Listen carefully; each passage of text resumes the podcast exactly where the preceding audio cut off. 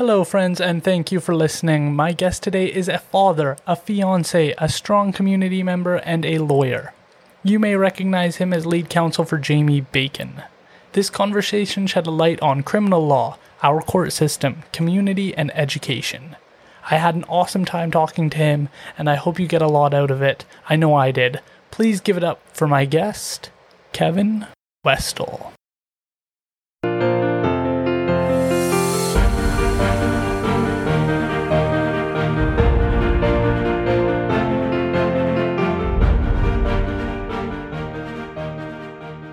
And we're live. Good day, Mr. Westell. You are a lawyer that I met locally. I'm hoping we could start with a brief introduction of yourself. Sure. Well, thanks very much for having me on. First of all, it's a real honor to be here, and I've gotten a chance to listen and watch some of the other episodes, and it's just fantastic work, and it's great to see someone like yourself, someone that I know, put all this together and just do such a positive thing with the contacts you have and the contacts you've made and the skill set you have. So it's a thrill to be on with you. I am, as you mentioned, I'm a lawyer. I'm based in downtown Vancouver, grew up in Coquitlam, so no stranger to the lower mainland. Where do you want me to start with my sort of personal history or my professional history? Sure. If we could start there and then you can work through. For sure. Yeah. Happy to. I grew up in Coquitlam, as I said. My dad was a New Westminster firefighter. My mom worked and still works at Vancity Credit Union in Burnaby. Our house was a great place to grow up. I have a little brother. He's not so little anymore, but a younger brother who is an engineer now. But we grew up in Coquitlam, on the border of Coquitlam, Burnaby, New West, and Port Moody. Went to high school in Port Moody. Our house was a house where sports was a big thing. It wasn't sort of everything, luckily, but it was a big deal. And basketball was my sport growing up. I constantly feel, especially, and I'll come back around to this, based on the experiences I've had in law and criminal law, you know, you start to realize in a way that you can't realize when you're growing up how if you have a good home situation with positive role models and a family that, you know, loves you unconditionally and puts the interests of the kids first. You know, I didn't realize at the time just how lucky I was and have been. And my parents are still a huge part of my life. I still see them all the time. And, you know, it was just a really positive place and a great household to grow up in. That's awesome. Yeah. Okay, so let's get started into the background of how you came to go to law school. What was middle school, high school experiences like? Sure. You know, I always tell people this. I wish that I had some lightning bolt moment where I understood that, you know, that I was perfectly built for law, or law was sort of the answer for me. But, you know, growing up, I always loved history. I loved people. I loved English and history. I was never someone that was drawn, like my brother is and was, to science or mathematics. So I loved, you know, the story of people. You know, people that make mistakes, people that get second chances, you know, the mistakes of history and how they are improved upon or unfortunately relived. And I loved, you know, studying that in junior high and high school. And that's what I studied in undergrad. And I played basketball in university.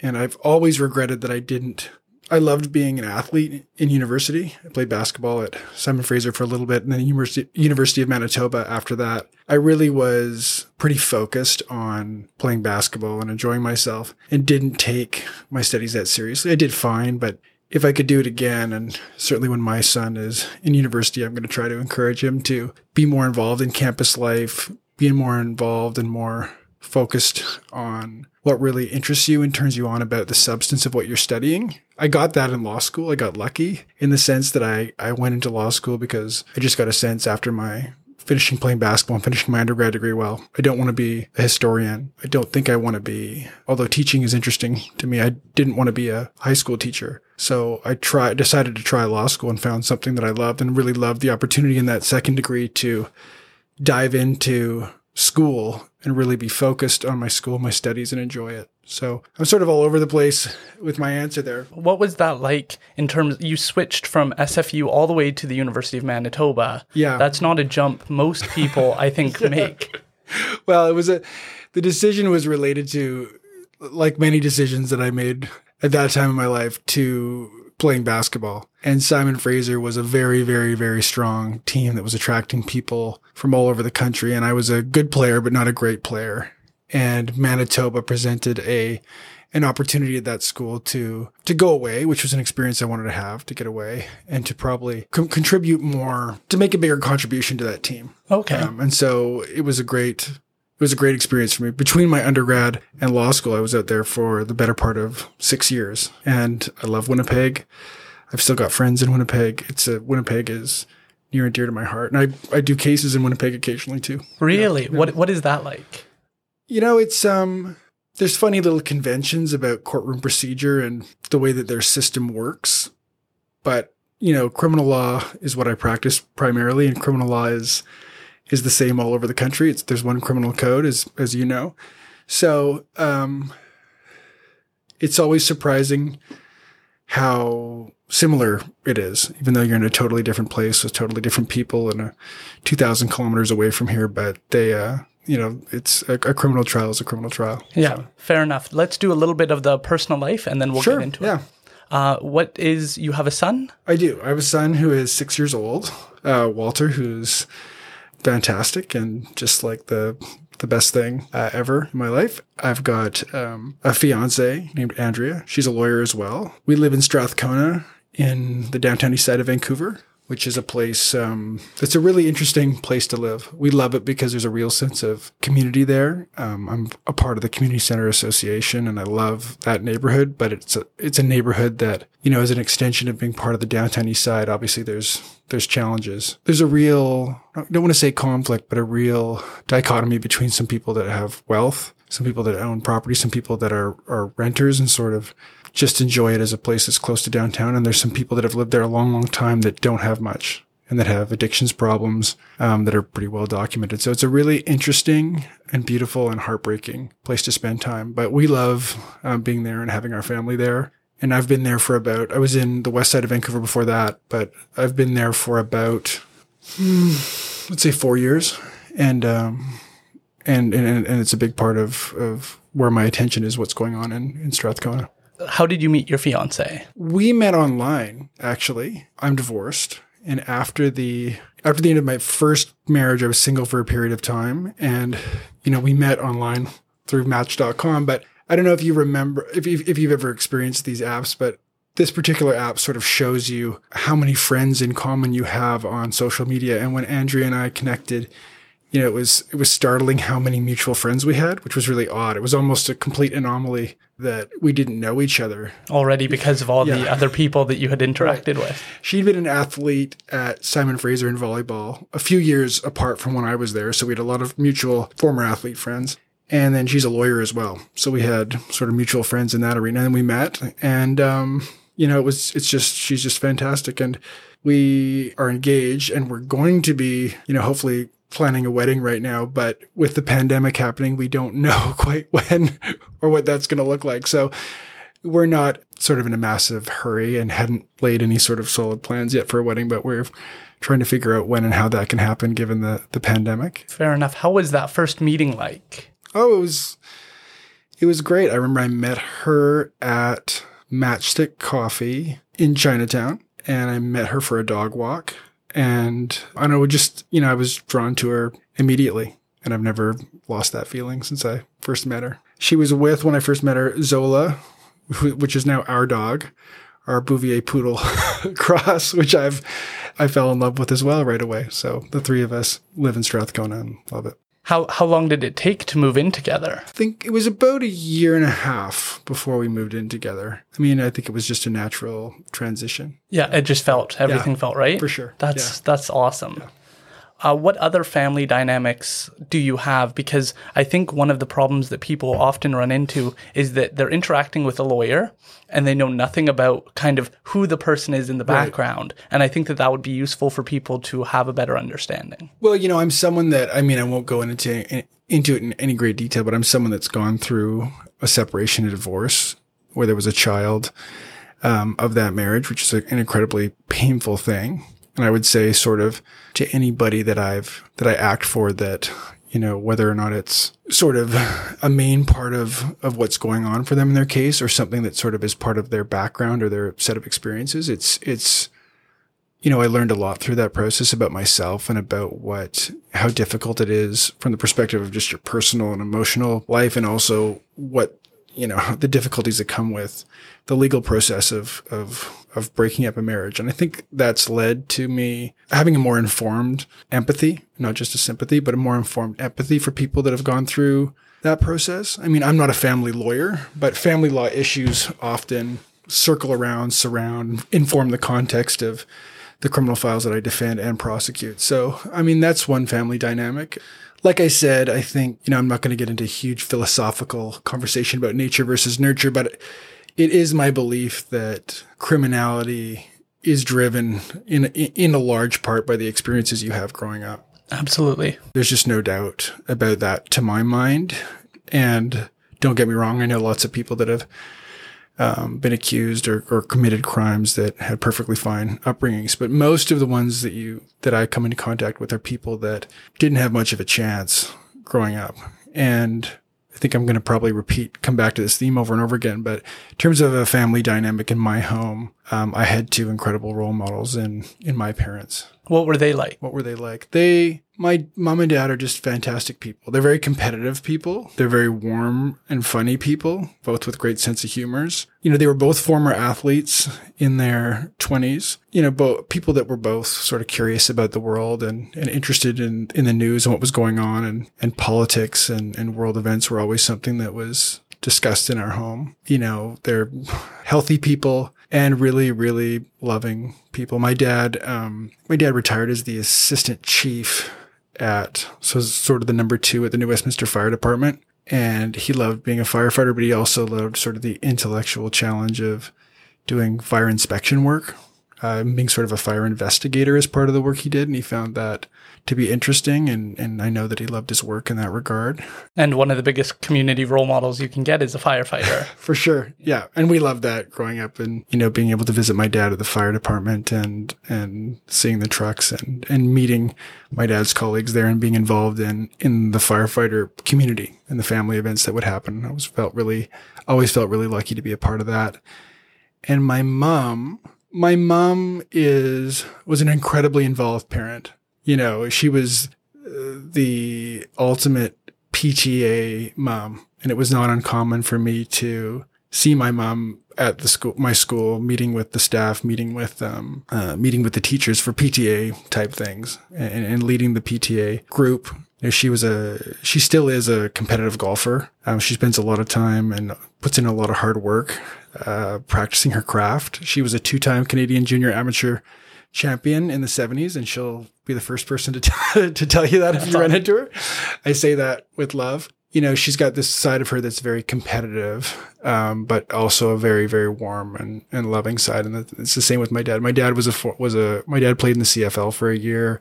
He was a competitive amateur wrestler in university. Like they both love sports and are competitive and really, I don't remember them ever having to tell us how important it was to work hard at whatever you wanted to do, whether it was athletics or school or anything, but it was just sort of part of the lead by example. Yeah. Ethic of our household. It wasn't really sort of something that you felt an option around or felt that there was any choice in. And it didn't feel like negative pressure. It just felt like, oh, there's a clear, I don't remember how and when I learned that you have to work your tail off to get the things that are worth getting in life. But I know I've just always felt that way. And I know that my parents embody that. That's awesome. Yeah. Your mom also operated at Vancity. And I don't think a lot of people realize how different Vancity is from TD in terms of local investment and trying to grow locally. Mm-hmm. Did you ever get to experience or talk to your mom about that?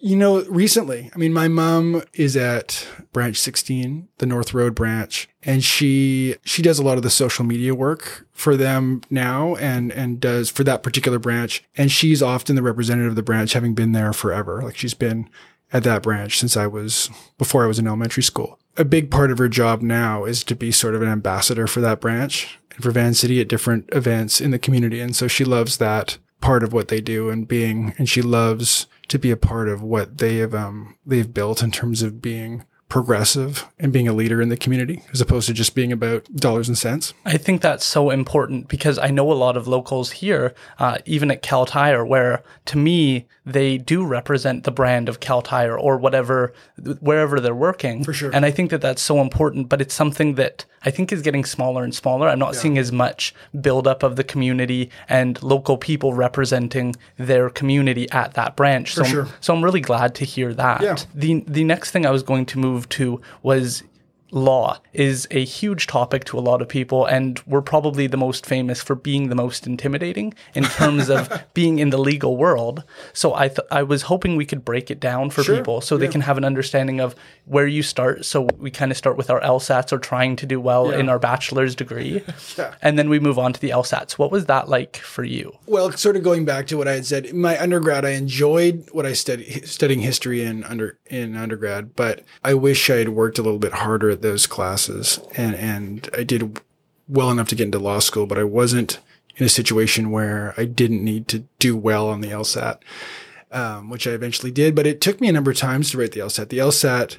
The skill set to write the LSAT isn't something that comes naturally to me. And I you know, I'll say this next thing not to sound arrogant anyway, but you know, I got quite high marks in law school. I was on the dean's list. I struggled at first with the LSAT, which is to me an important message to tell people that find the LSAT. Like some people I know, like the LSAT comes easy to them. Some people it doesn't. I do tell people that because if the LSAT is a challenge to you, it does not mean that you're going to struggle in law school, and people should know that. It's a different skill set. It's a unique skill set.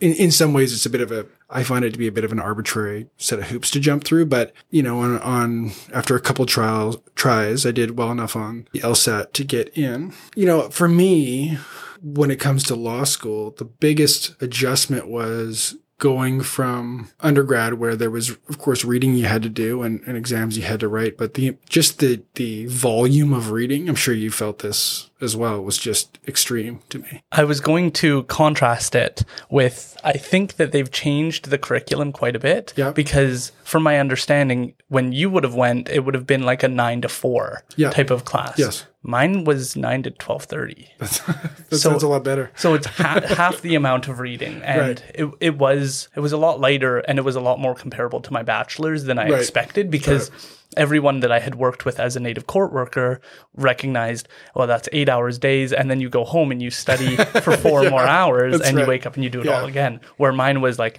I was driving out from Chilliwack all the way to law school, and then driving home at the end of the day, and I still had recreational time. Right. So it's very different now. And well, that's good. I mean, I think sorry to cut you off. I think that's a good thing because the first year you sort of spend just sort of figuring out, like, unless you're some sort of a speed reader, like no one is sitting there in my view and reading every word of every piece of reading when the time frame is the way it was, or the timeline, the curriculum was the way it was when I got through. So you really have to learn to be efficient in the way you approach reading, research, and how to sort of, you know, read, you know, skim until you get to the parts that are really important, focus in on that, recognize what's important, recognize where you find in a given case the crux of anything, you know, whether or not for the particular project or issue you're working on, whether or not the facts of that case are entirely important, or it's just about getting to the part where a certain principle is described by the justice that's written the, you know, the decision that you're reading for your readings for law school. So it was an adjustment for me in the first semester to sort of just take on the idea of reading,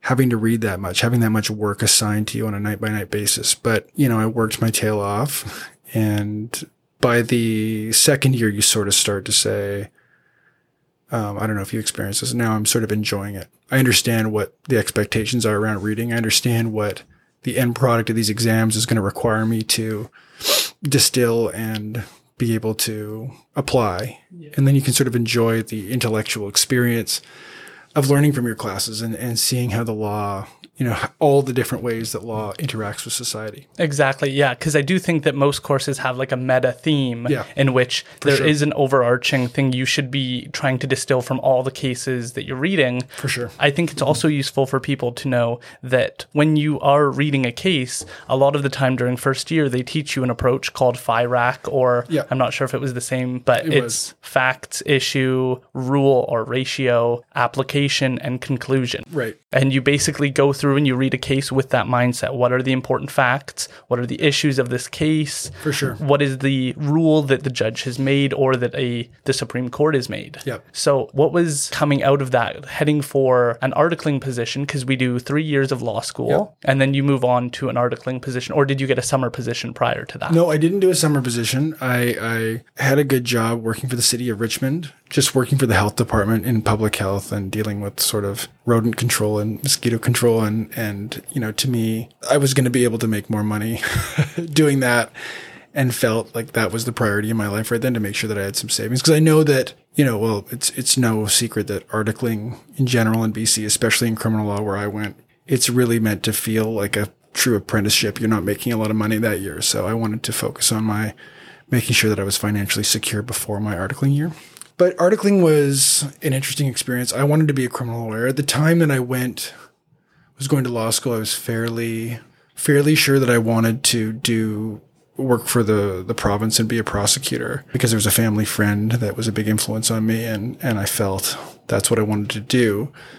Not because of any sort of philosophical bent about having a preference to prosecutions versus defense work, but just from where I sat, that was where the role model was. And I knew I wanted to do criminal law because, you know, the excitement, you know, there's a certain excitement of criminal files and a dynamism to what, you know, it's in the newspaper every day, and it's, you know, there's interesting things that are going on in the world of criminal law, and articling positions with the Crown are very few and far between. It was basically accepted that you were probably going to have to article as a criminal at a criminal defense firm if you wanted to get to the prosecution service eventually. So I went to, and I got the opportunity to work with a lawyer named Glenn Orris, who was a QC, a Queen's Counsel, which is in this province and in most provinces and in many other countries in the Commonwealth, it's just a designation for, you know, sort of lawyers that are recognized as elite in a number of different categories, including skill and ability, but also contributions to the profession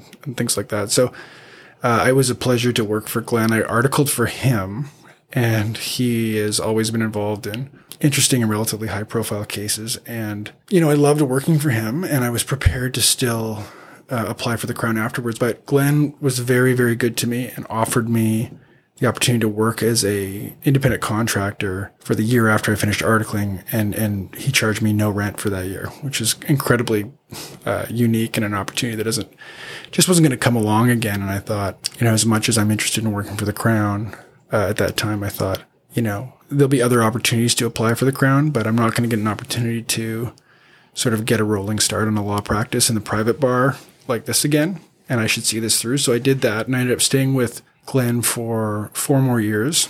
We worked on really interesting cases. I got to work on a case called Lilgert, which is the public would know that case because it's about a BC ferry called the Queen of the North that collided with an island and sunk. And Mr. Lilgert, who was our client, was charged with criminal negligence causing death because 2 people that were on the ferry were never found and are assumed and were in fact declared dead. And that was a 6-month jury trial that was fascinating. What was it like to get that case right that day? You know, the case was already in Glenn's office when I got there, and took some time to get to trial. But it was, you know, first of all, let me say, like, I don't want to for 1 minute, you know, suggest that my interest in the case or the excitement of that case, you know, I don't want to sound disrespectful of the people who passed away, because that's, you know, a horrendous thing that happened to them. And I don't mean to sound insensitive about that in any way, shape, or form. But as a litigator, you know, being completely frank with you, the issues in that case, the scope of that case, the public interest in that case, the uniqueness of that case, you know, is the case that most lawyers will be attracted to. Because there's just, it's an opportunity to engage beyond sort of your average criminal case. You know, we had to learn things and examine witnesses, not just about, you know, the facts of what happened on the night of the collision, but also how does nautical navigation work? What systems are in place within the ferry? What system, you know, in what way is the operators of the ferry, the crew of the ferry interacting with external agencies to ensure the safe passage of a ferry, especially up the inside passage of British Columbia. So we learned all sorts of things about the equipment that's used on a ferry, and It was just a fascinating experience, and it was the first jury trial that It was the first significant jury trial I ever got to deal with, and cross-examining witnesses in front of a jury is really unnerving. And I had a great opportunity to learn how to do that on that file as well. That's awesome. I do think that people often misunderstand lawyers when they're talking about a case, because they think that the lawyer is more focused on the facts of the case and the sensationalness of it, where I think oftentimes it's way more about the issues of what are all the relationships going on a boat, who's responsible, and can you hold someone responsible in these very unique, very random circumstances that you're not thinking of when you're just sitting on a ferry heading across town. So I think that's important for people to understand, is that's more where people are coming from when they're passionate about a case or something, and that it doesn't make the person on the other side of the trial evil for wanting to represent that side. It's that there are interesting issues going on that it's important for us to reflect on personally, and for the lawyers to argue professionally, because we should reflect on what is the role of this person in this position, and what were they supposed to do, and get a more and to sense. What extent were they trained? Were they trained sufficiently,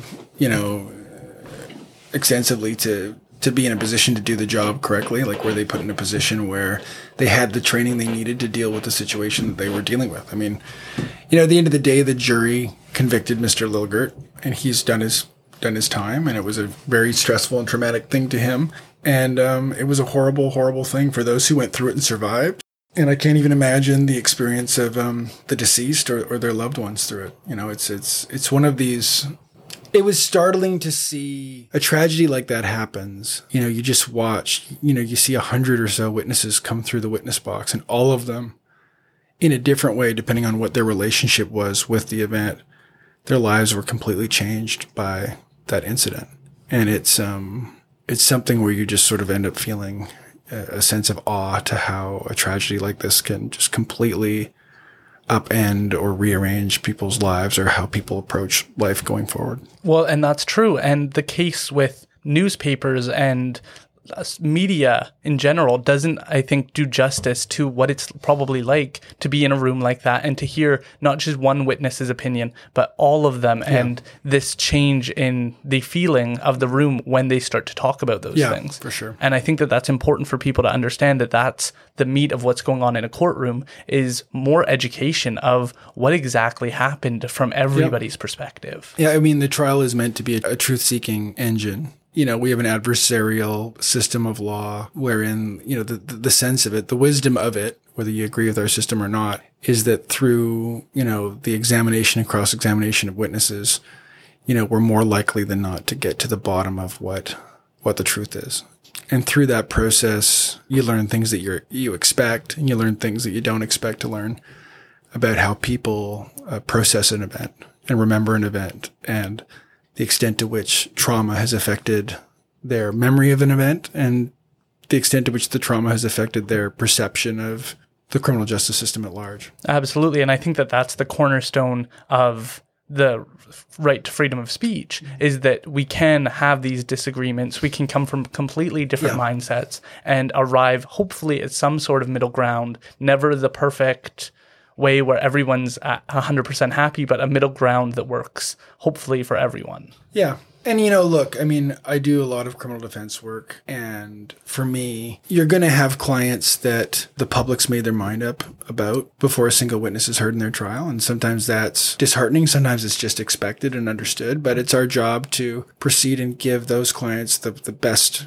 possible defense and sort of exercise of their rights that we possibly can. You really can't get into it's really not unethical for us to say, like, based on what we personally think of a given client, we're going to tailor what level of service they get. That's not how our system works. Our system would fall apart if that's what we did. I mean, sometimes we have clients, any lawyer has clients who's sort of got personality defects that make it difficult to get along with them or communicate with them. Even in that situation, like, you can't penalize them. A lot of our clients, honestly, I say this all the time, if they had incredibly good judgment, they wouldn't have found themselves in a situation often where they need our help. Now that's not everybody. There's some people that, you know, get accused unjustly or get into a difficult situation that, you know, developed relatively organically. But there's lots of accused people that come before the courts, you know, usually that eventually are convicted, and, you know, they have made a mistake, and they do have issues around communication and judgment, and may have personality disorders and things like that. And it's our job to help them no matter what, because they have constitutional rights, and beyond just sort of leaning back on the Constitution, just sort of as an extension of being a human being. People deserve a hand. People need a hand. And people may have made a mistake, and may have made a serious mistake. But we as a society are, you know, are it's not our job to leave those people behind. Yeah, so rehabilitation. Yeah, and absolutely. Yeah. There's a way to, you know, our legal system is meant to say, you've made a mistake. Are you in a situation where that mistake can be proven against you? Yes or no? If it can be, you know, and you're going to need to take responsibility for something here. How do you do that? How do you help yourself to take the responsibility for that and start the rehabilitation process either before you take responsibility and show the court that you've got some insight into the mistake you've made? And how do you ensure that the police or the Crown haven't made an honest error in charging your client with a more serious infraction than they've actually committed? And yeah. That's a piece of our work as well. Absolutely. One of the other parts, because we're talking about this, is that you obviously deal with a disproportionate population of people who have actually committed a crime. Mm-hmm. And so I think that that probably requires a mindset of, I'm going into work today and I'm going to be seeing people who are just like police officers deal with a disproportionate amount of people committing crime. What is that like for you in terms of trying to make sure that you keep a healthy mental health state when you leave work, and you remember that not all people have that mindset? What is that like? Well, you know, Aaron, it's an interesting question. I think that there's a number of different ways to go at it. I mean, people commit crime in so many different ways and for so many different reasons.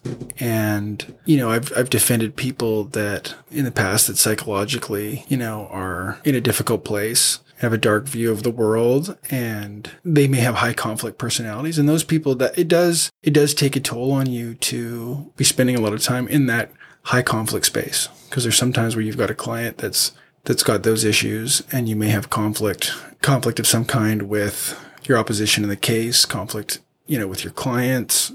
And it is difficult from a wellness situation to come home and try to sort of have a normal interaction with your family after you've been dealing with that all day. You've got to find ways to take care of yourself to make sure that that doesn't infect your ability to sort of take a deep breath and re-enter family life when you get home from work, and sort of you're not, I don't want to say taking out, but, you know, unduly forcing your family to deal with your response to that high conflict situation you've been in all day. That's one sort of way to look at it. But I think we all encounter sociopaths and psychopaths in our lives, and I think that we do so.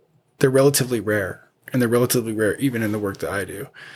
You know, in terms of going to work and being like, I'm going to be dealing with people that are accused of or have committed crimes. A lot of the people that I deal with are people that are decent people that have judgment issues and have come from a place of poverty, and that it has informed and caused them to see things around property crime and drug crime differently than someone that had the upbringing I did.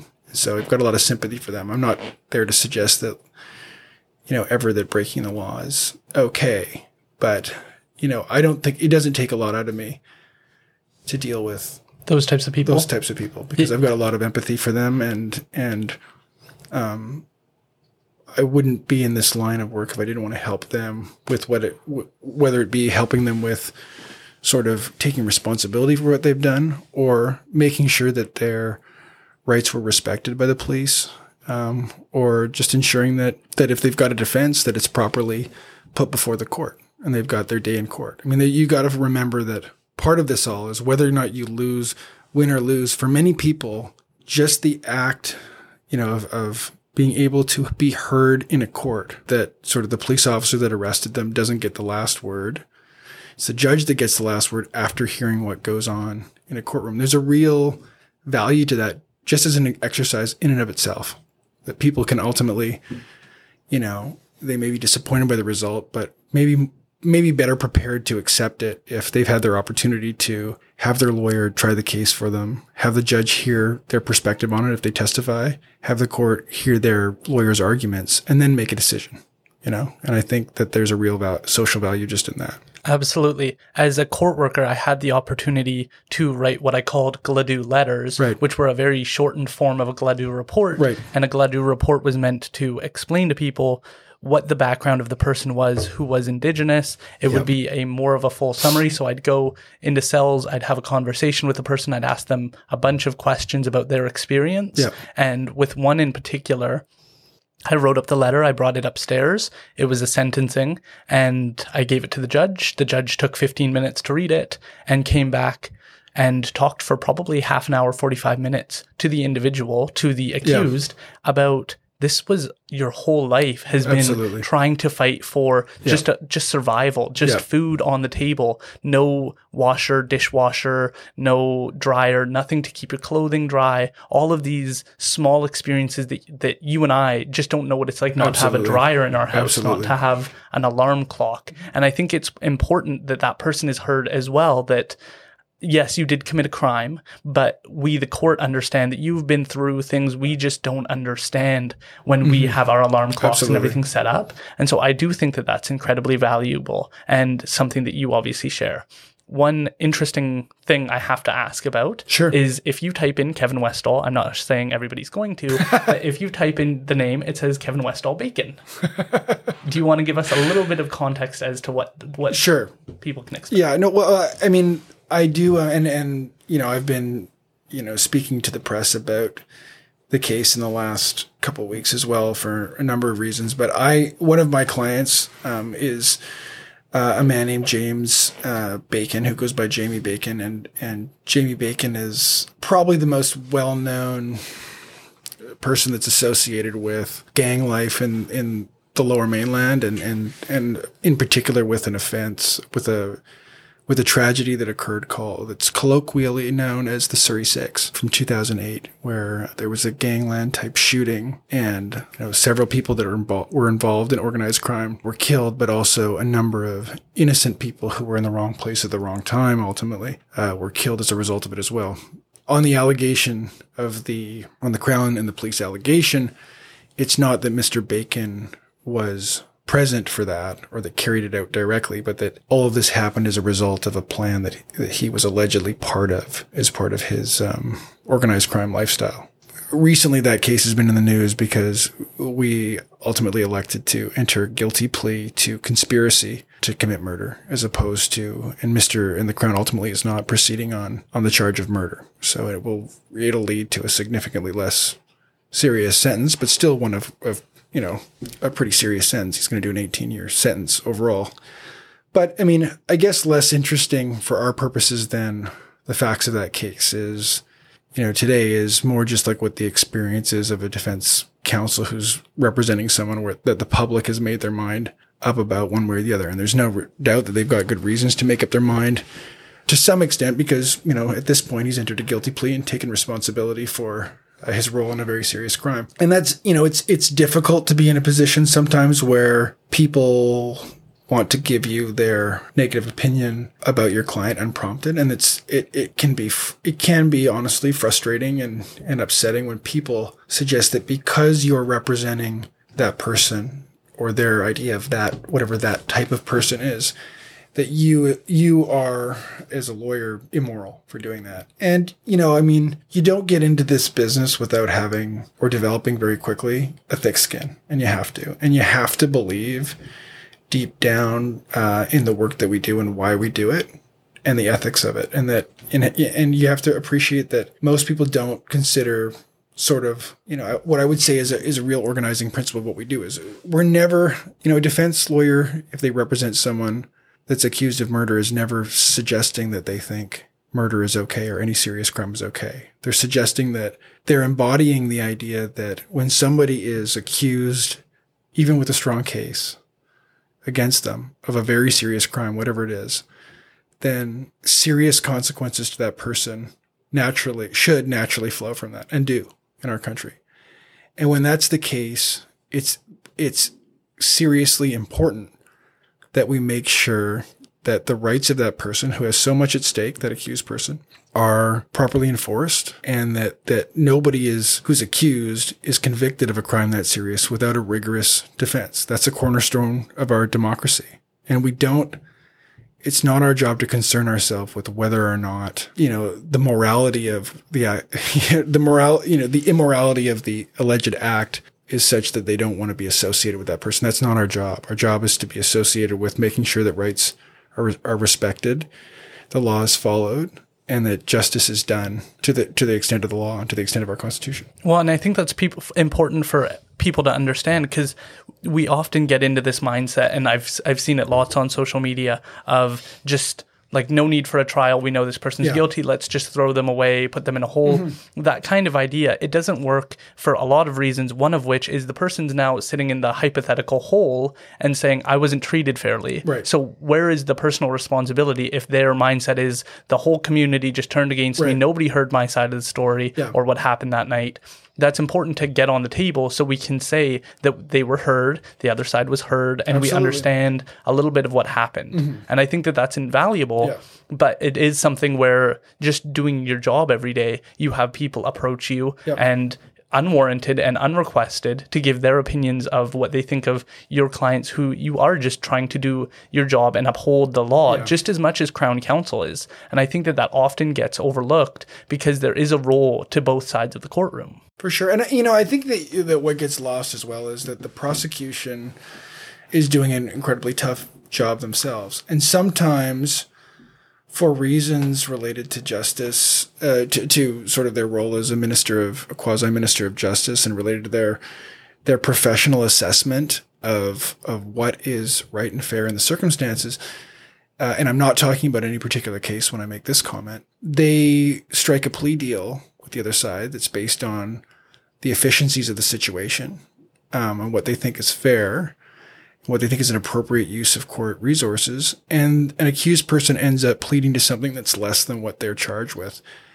And it takes an incredible amount of courage on the part of the Crown to do that. No one's throwing the Crown a ticker tape parade for taking a plea to a lesser included on a serious crime. They're doing that not out of immorality or out of sort of a lack of diligence. They're doing that because, in their professional opinion and in the use of their professional discretion, they've decided that this is what justice demands in the circumstances.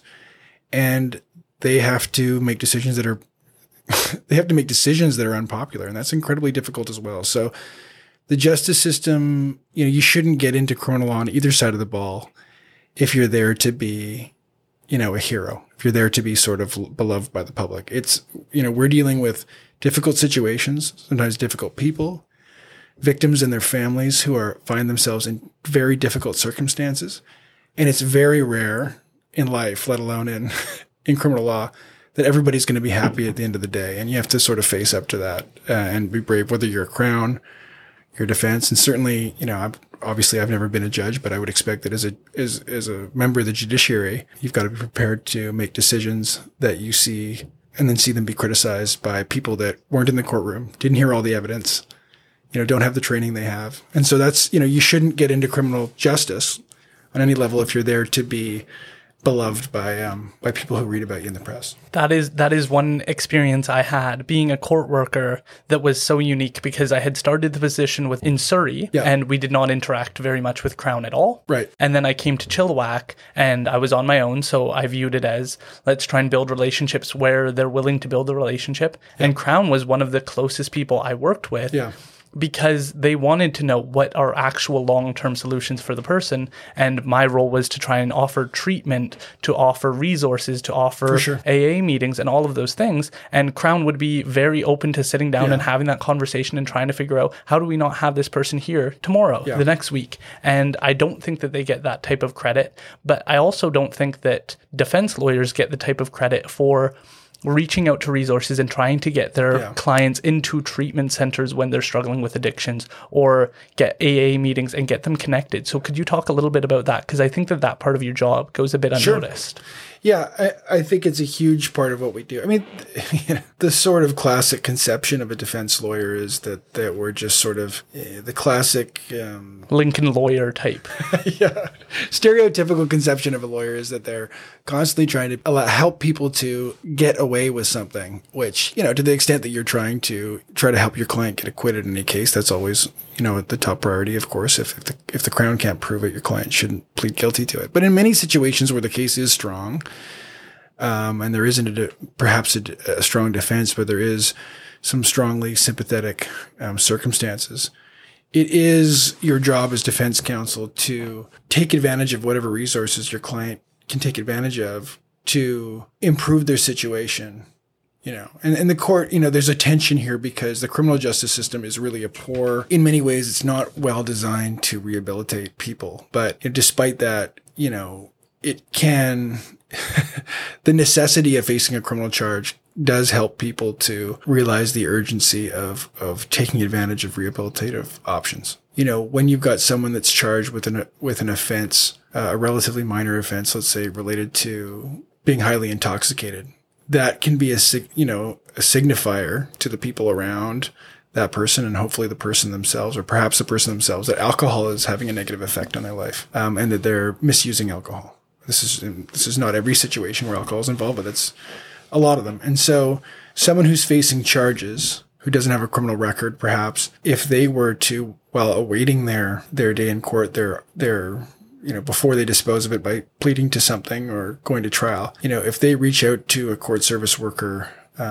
and start getting themselves involved in AA, alcohol counseling, whether it's group or one-on-one, that can be an indicator to the Crown and perhaps ultimately the judge that this person has some insight into what the root problem is here. And whether they do or not, you know, that they take the advantage of the opportunity to use those resources and improve themselves. And the idea can be that through spending that time, through doing that, you're taking advantage of that resource and improving themselves as a person and perhaps improving their relationship with substances like alcohol. Society is made safer. And the Crown and the court may feel comfortable in that situation saying that this person has in their own way taken an appropriate amount of responsibility for what took place in this relatively minor offense and should walk away from this offense having learned something, but not necessarily with a criminal record that could ruin their life. So I'm using alcohol like for that as an example, but you know, it may be an anger management issue. It may be drug abuse. It could be all sorts of things. Family counseling. There's all sorts of things that, you know, there are resources for that we can use to try to help our clients in that way. I'm not suggesting that everyone that commits a crime can go to counseling and make it go away. But in certain circumstances, counseling is a precursor to whatever disposition there is to that trial is a helpful thing and an efficiency that helps everybody make society safer. Yeah, I definitely saw a lot of that in the courts where just trying to set the person up, not just with one resource, but plenty for sure, so that they have options. We've touched a bit on the dichotomy between Crown and defense. Yeah. You sometimes act as Crown in certain roles. I have no idea if I'll ever be able to get a Crown counsel on to this podcast just because being part of government is very difficult in terms of communication. So I'm hoping that you can share a bit about what it's like to play both hats, defense and Crown. Sure, I'm happy to do that. I feel very fortunate that the Ministry of the Attorney General turns to me to conduct prosecutions on their behalf from time to time. It's what's called an ad hoc prosecutor, and that's been a tradition in our province for longer than I've been a lawyer, and I know that not all provinces do this, but the province does rely on certain members of the defense bar to conduct prosecutions when they've got a heavy inflow of files to deal with. And so I've been able to do that for the last 10 years, and it's been one of the best experiences of my career. And I think, you know, to me, and I mentioned this briefly, I don't have a philosophical predisposition that, you know, defense work is righteous work and Crown work is not, or vice versa. Like, I think they both, many of my closest friends are defense counsel and many of my closest friends are Crown counsel. I just don't, you know, I see either as both sides as necessary completely. And it's vital to the health of our criminal justice system that both sides are strong and robust and doing their job to the greatest capacity. And there's going to be disagreements and there's going to be personal conflict like in any profession. But I think we have a really great culture in terms of the relationship between the Crown and defense in this province, in a way that other provinces I've heard don't, in terms of solving problems and dealing with litigation in an efficient and a robust way when it's called to. But getting back to your question, you know, the opportunity to prosecute files, it's just a different way of coming at the criminal justice system. I mean, to me, as a lawyer, I look at it in the tradition of sort of the English system of barristers, where the Attorney General ends up being a client like any other client. And when they retain me to act for them in a prosecution, I have to have a clear understanding of what that entails. It's not the mirror image of defense. It's not win at all costs. It's not law and order above all else. It's about sort of taking on, for the purposes of that brief, the role of being a quasi-minister of justice and trying to figure out, regardless of the strength of the case you have, what is the right result. And the Crown Policy Manual is a lengthy document that informs our decision-making in that regard. You know, whether you're dealing with someone that's prepared to plead guilty or run a trial, you are, you know, just simply engaging in the criminal justice system from the other side of things. It's challenging.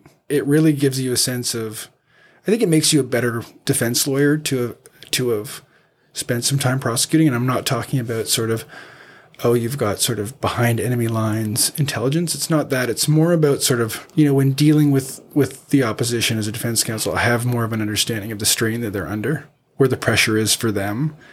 You have more empathy for the other side in terms of what they're dealing with, in terms of communicating with, whether it's a victim or a victim's family and things like that. And I think it just makes you a better person and a more well-rounded lawyer to be able to have dealt with both sides. And to me, I mean, it's the intellectual exercise of trying to come to a fair resolution of any situation. It's more interesting and dynamic to see these issues from both sides, to be balanced and have a sense of what's fair and what isn't.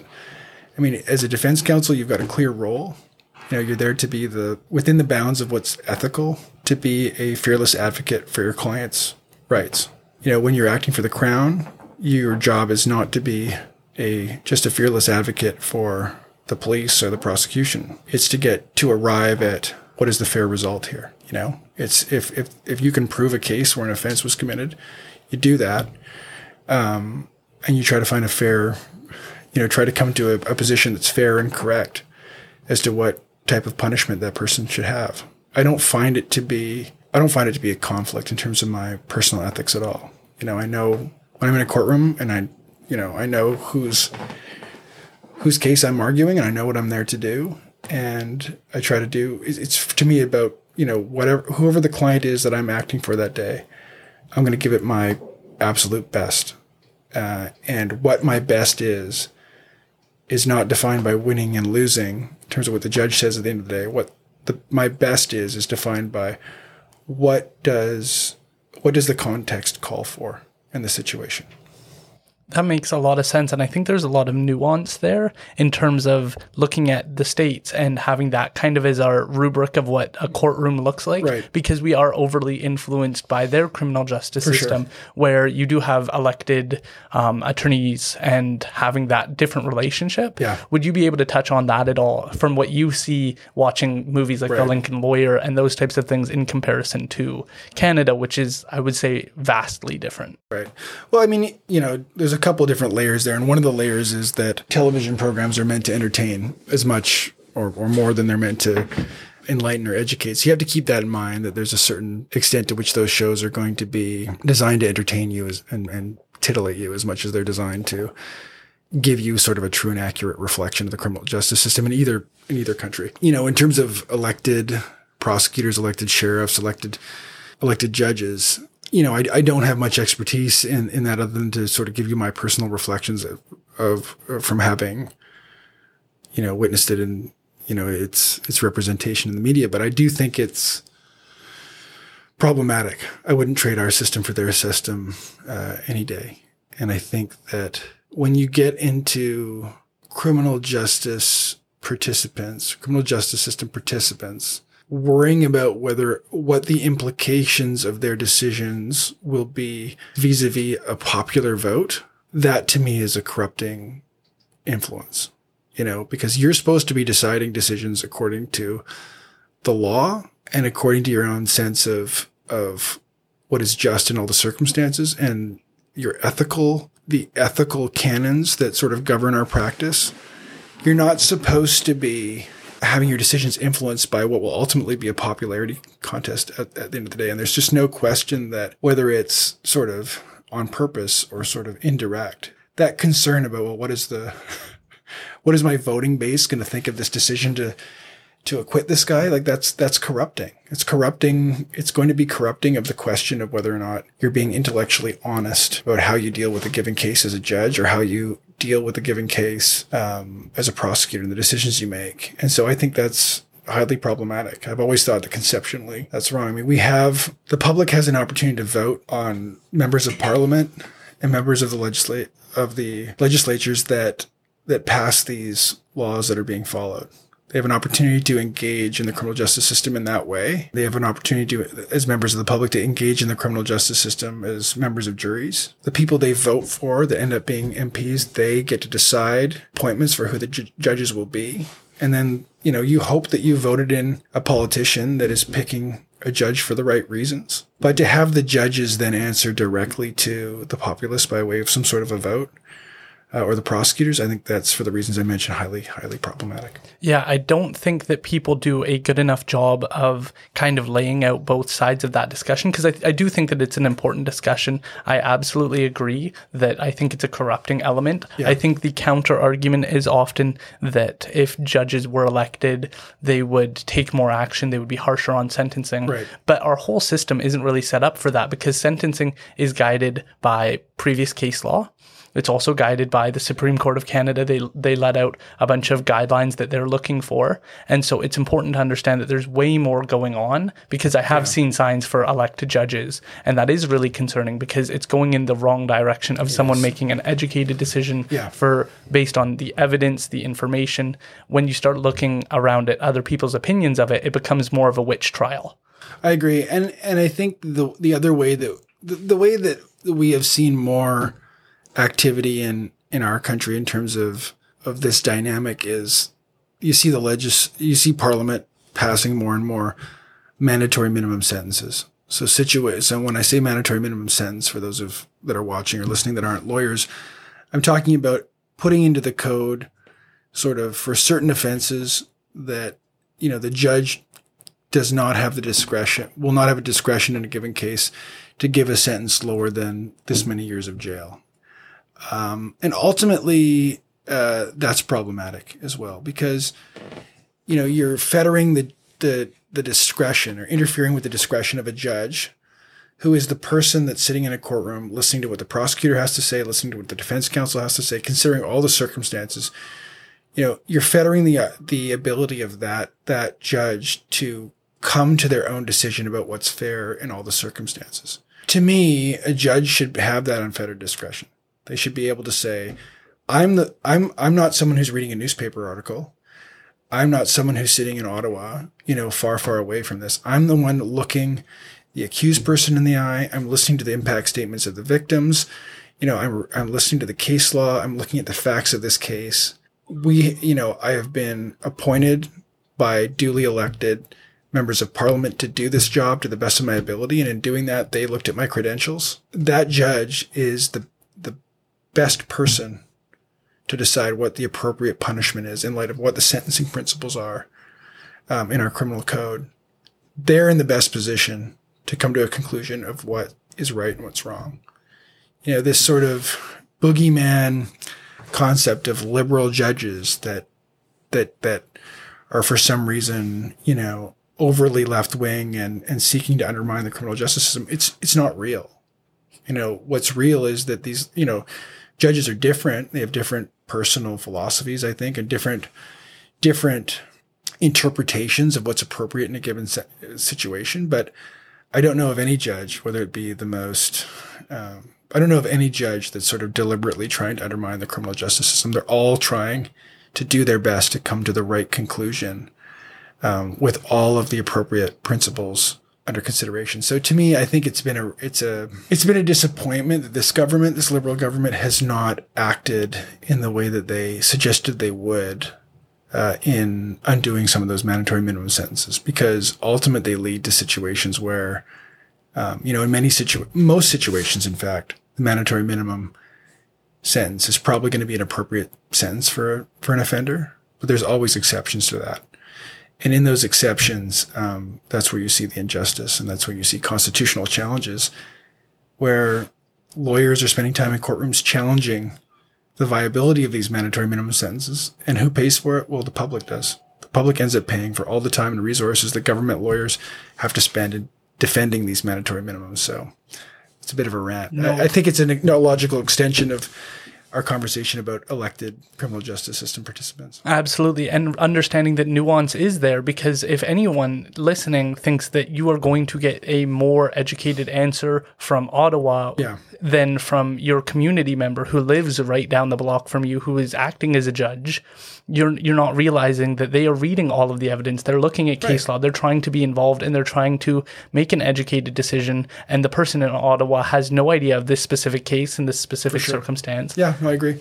So I think that's important for people to understand and help walk them through what it is, because one of the problems with having media explain what's going on in the courtroom is there isn't this nuance of why mandatory minimums don't work and what the actual experience on the ground really looks like, because we're not going through it in detail enough. We're not talking about the background of who's involved, what are the players, what are their mindsets when they're doing it. When you read Crown Counsel, this person in the newspaper, it doesn't say their background or how hard they've worked to try and get resolutions. For sure. So moving forward from that, I think that it would be a useful exercise for us to kind of go through what it is like as a lawyer at a firm, because you are a partner. And for those of you who don't know, when you're in law school, being a partner is the dream. And so you've made it. So please tell us what that's like. Thank you for sort of characterizing it so positively. You know, I think a partner means a lot of different things depending on the context within which you work, you know, making partner at sort of a big corporate commercial firm. Please give a shout out to what it's called. Pender Litigation. Yes, Pender Litigation is our law firm, which is a small law firm. Yeah, but being a partner at a large international firm is a different thing than what I do, which is being a partner at a small firm that we started ourselves in downtown Vancouver, what you'd call a boutique firm. And we do like we've talked a lot about criminal law today, and that's a lot of what I do, but we also do regulatory law, administrative law, the prosecution work we do, and different things that are sort of adjacent to criminal law, as well as a lot of what we do, workplace death investigations and things like that as well.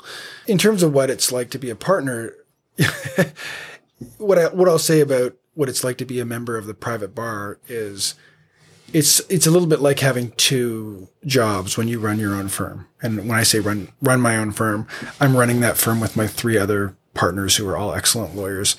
Jonathan Desbarats, Scott Wright, and Claire Hatcher.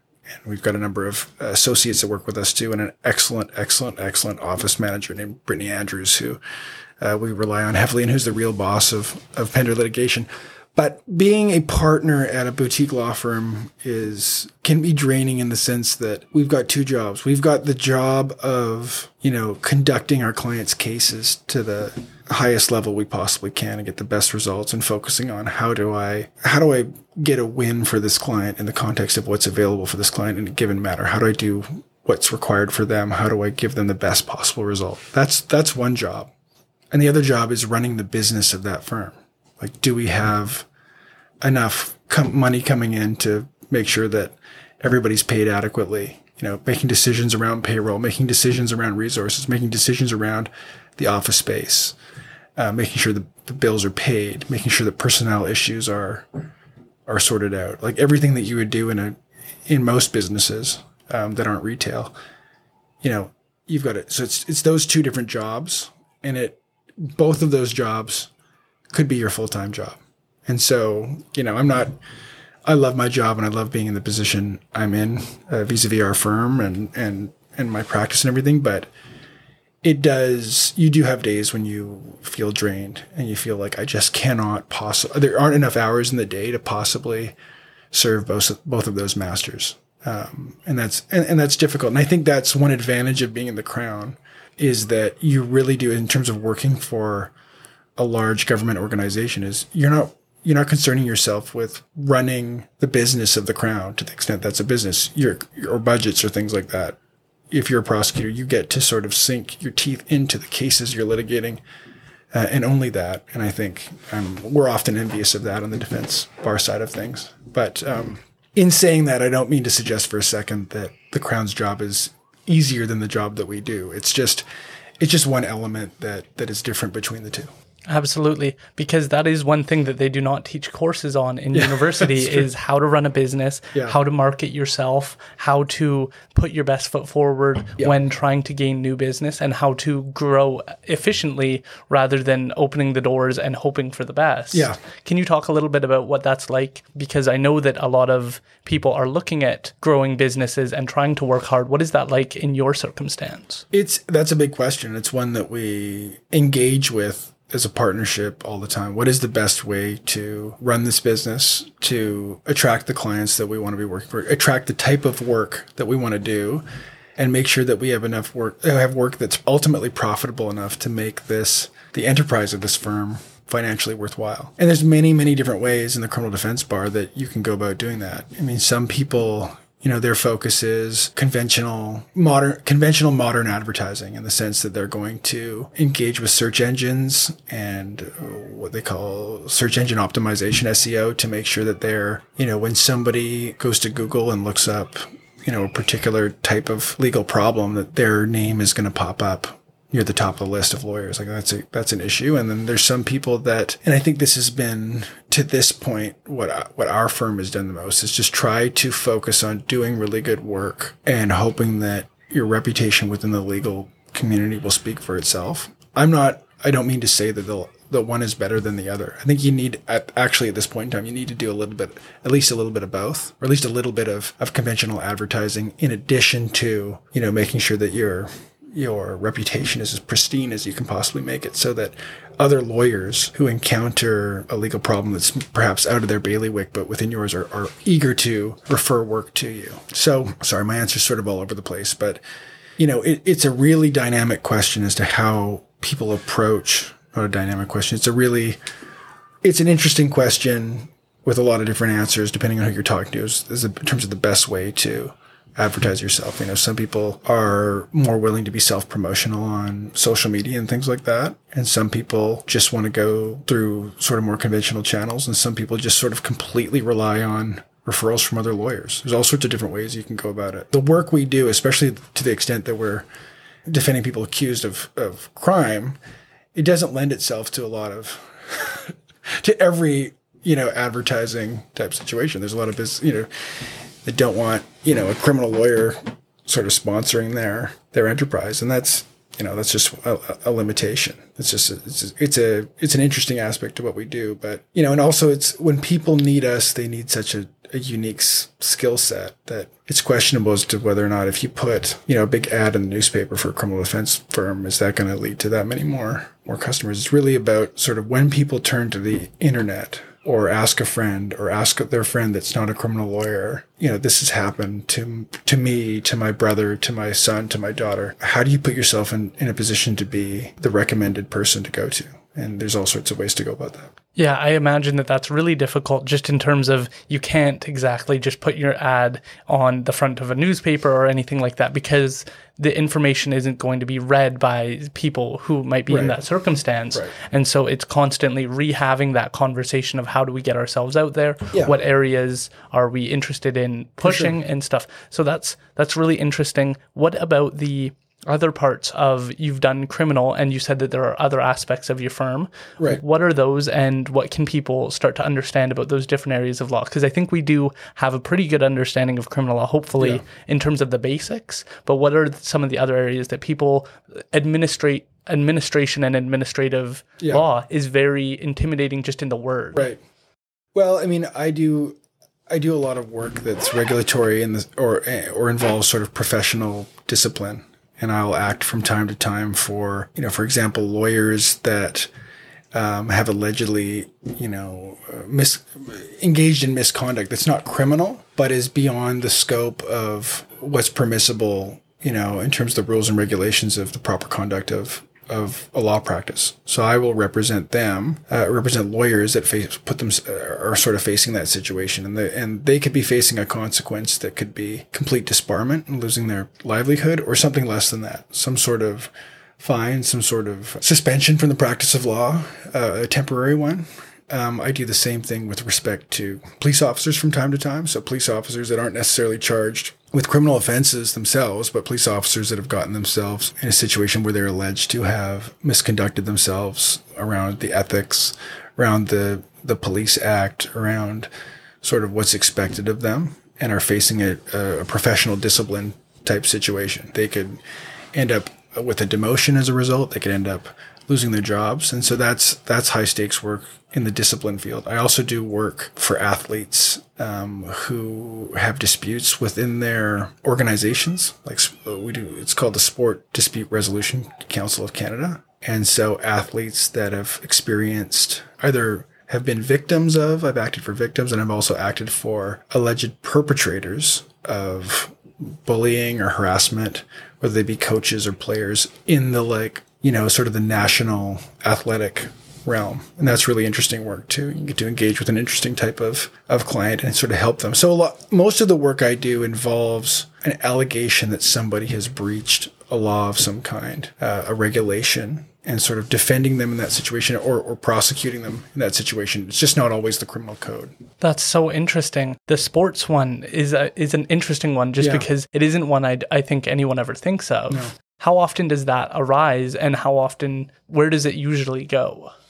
Well, the Sports Dispute Resolution Council of Canada has their own process for essentially a tribunal that, so that these matters can be dealt with a hearing sort of outside of a courtroom, but with a decision maker that's qualified to make these decisions. So it's like a trial, but, the arbitrators and decision makers and adjudicators are people that usually come from the sports law or sports background. And they usually, what they result is a ruling that will have implications for an athlete or a coach as to whether or not there's a finding that they actually did do something wrong, number one. And number two, if they did, what their punishment will be vis-a-vis their ability to continue within that sport. So they may be suspended from an international event. They may be in a situation where they take responsibility if that's appropriate in the circumstances, and they get some help if there's some issue related to misbehavior that has to do with sort of a mental health issue and things like that. But it's really sort of a court,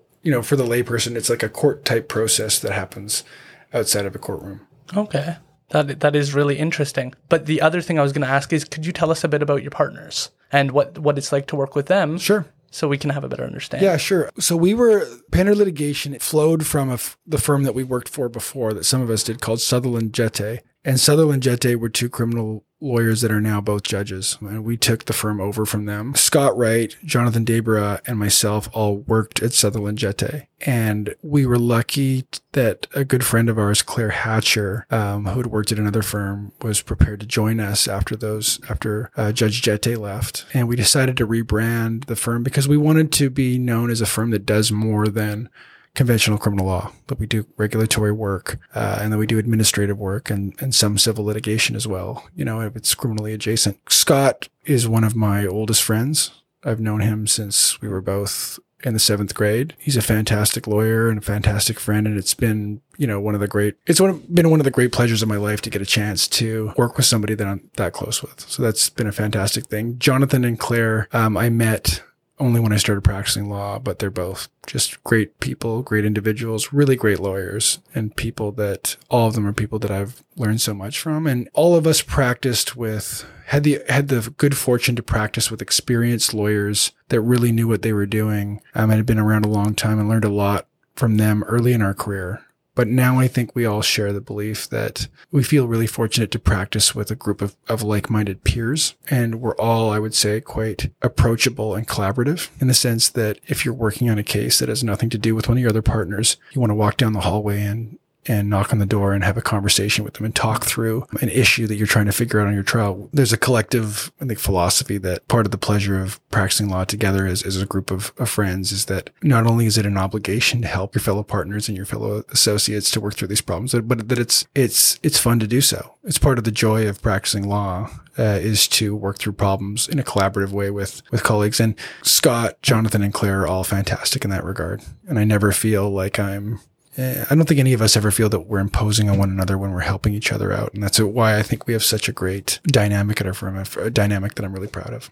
Awesome, because that certainly isn't the case with all small businesses, where you can communicate with someone and try and approach things differently. Because if you think about if you're running a small business, it's you who's the owner, and then your staff. Yeah. You're not discussing how do we make more money, how do we approach this differently, how do we change up our approach, how do we change our logo to be more approachable, those types of conversations, and being able to just discuss issues of the day or cases. That's something that's very unique to you and your team and lawyers in general, you can go back and forth, and you're in an adversarial world where somebody can say, hey, I actually don't agree with what you're saying, and let's approach it from this way. Totally. Yeah. So is there any advice you could offer to people who might not be in law but are running small businesses and say, this is kind of the rubric in which we approach things, and this is some of the benefits we yield when we do all get into a room and disagree, or this is what it's like to, because I think that's the point of a chamber of commerce, but not one of the things it's actually used for, is to disagree and to try and come up with better ideas to run a business. Right. You know, I think I can only think of sort of broad advice to give, because I think that what's appropriate in the circumstances is so specific to the context. But I would say that if you're collaborating with a group of people and running a business together, you should never underestimate the value, even if it's a situation where you feel your extreme confidence that your view of how things should happen is the right one. Never underestimate the value of hearing out your partners and your collaborators with respect to the way they think it should be done, because there's a value in second guessing your own opinions, and your own views, even if they're strong, and you're going to learn more by listening to other people's views.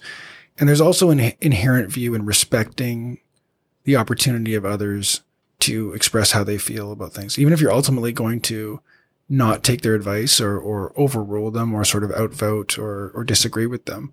People deserve to be heard, and people deserve, if you're going to go to the mat with a group of people that you're sharing a business with, you have to hear them out.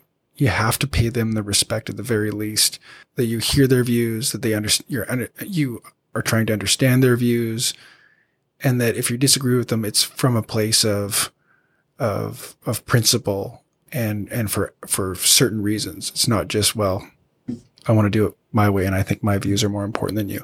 Even if you don't look at it that way, you've got to give people the opportunity to participate intellectually and fully in whatever enterprise you're all engaged in, or else there's going to be resentment, and resentment is going to lead to problems in your business. Fair enough. One thing that I've run across more and more, and something I've been trying to hold myself true to, is doing a better job at steelmanning other people's positions who might not be articulating it in the way that people in law school communicate their ideas, because that is where you start to see a distance between lawyers and people who haven't gone to law school, is we start to learn about principled arguments, having the best argument, saying it short and succinct, and having a really good point. Yeah. And then you run into somebody in the street and there are arguments all over the place, and you can feel that in that they're saying a bunch of different things and none of it's really lining up properly. How often do you run into that in terms of talking to a client and knowing they maybe have a 8th grade education and you have a law degree, so there is a communications disconnect, and you can see way more where they're trying to make their points and having to make that succinct and proper? What is that like? The job of a lawyer ultimately, I think, is in many respects, is to be a strong communicator. And strong communication, what is strong communication, is totally contextual. Strong communication in any given situation is dependent on who is the audience, right? And so, you're very right. If I've got somebody in my office that has got a legal problem, they're concerned about the legal problem from the perspective of its implications to them, right? So for me to talk to them to just start going through case law with somebody that's never read a case before, or doesn't really understand how jurisprudence works, it's not addressing the problem they have. It's not helping them to understand what they're facing and what their options are. So you have to be able to talk to people. I wouldn't really say, Aaron, it's about intelligence. It's about what is the language that people speak. Like, the person comes into my office, they're hiring a lawyer because they need a lawyer because they don't speak in legal jargon and they don't read cases. They've come to someone just like they come to a plumber to fix, because they don't, deal with their own plumbing. They've come to a lawyer to say, okay, this piece of information, this paper I've got from a police officer says I'm charged with these offenses. I don't know what they mean, and here's what the police officer says I did. I didn't do that. Like, how does this all translate into a result for me? Like, am I going to be found guilty? Am I going to get punished? What does that punishment look like?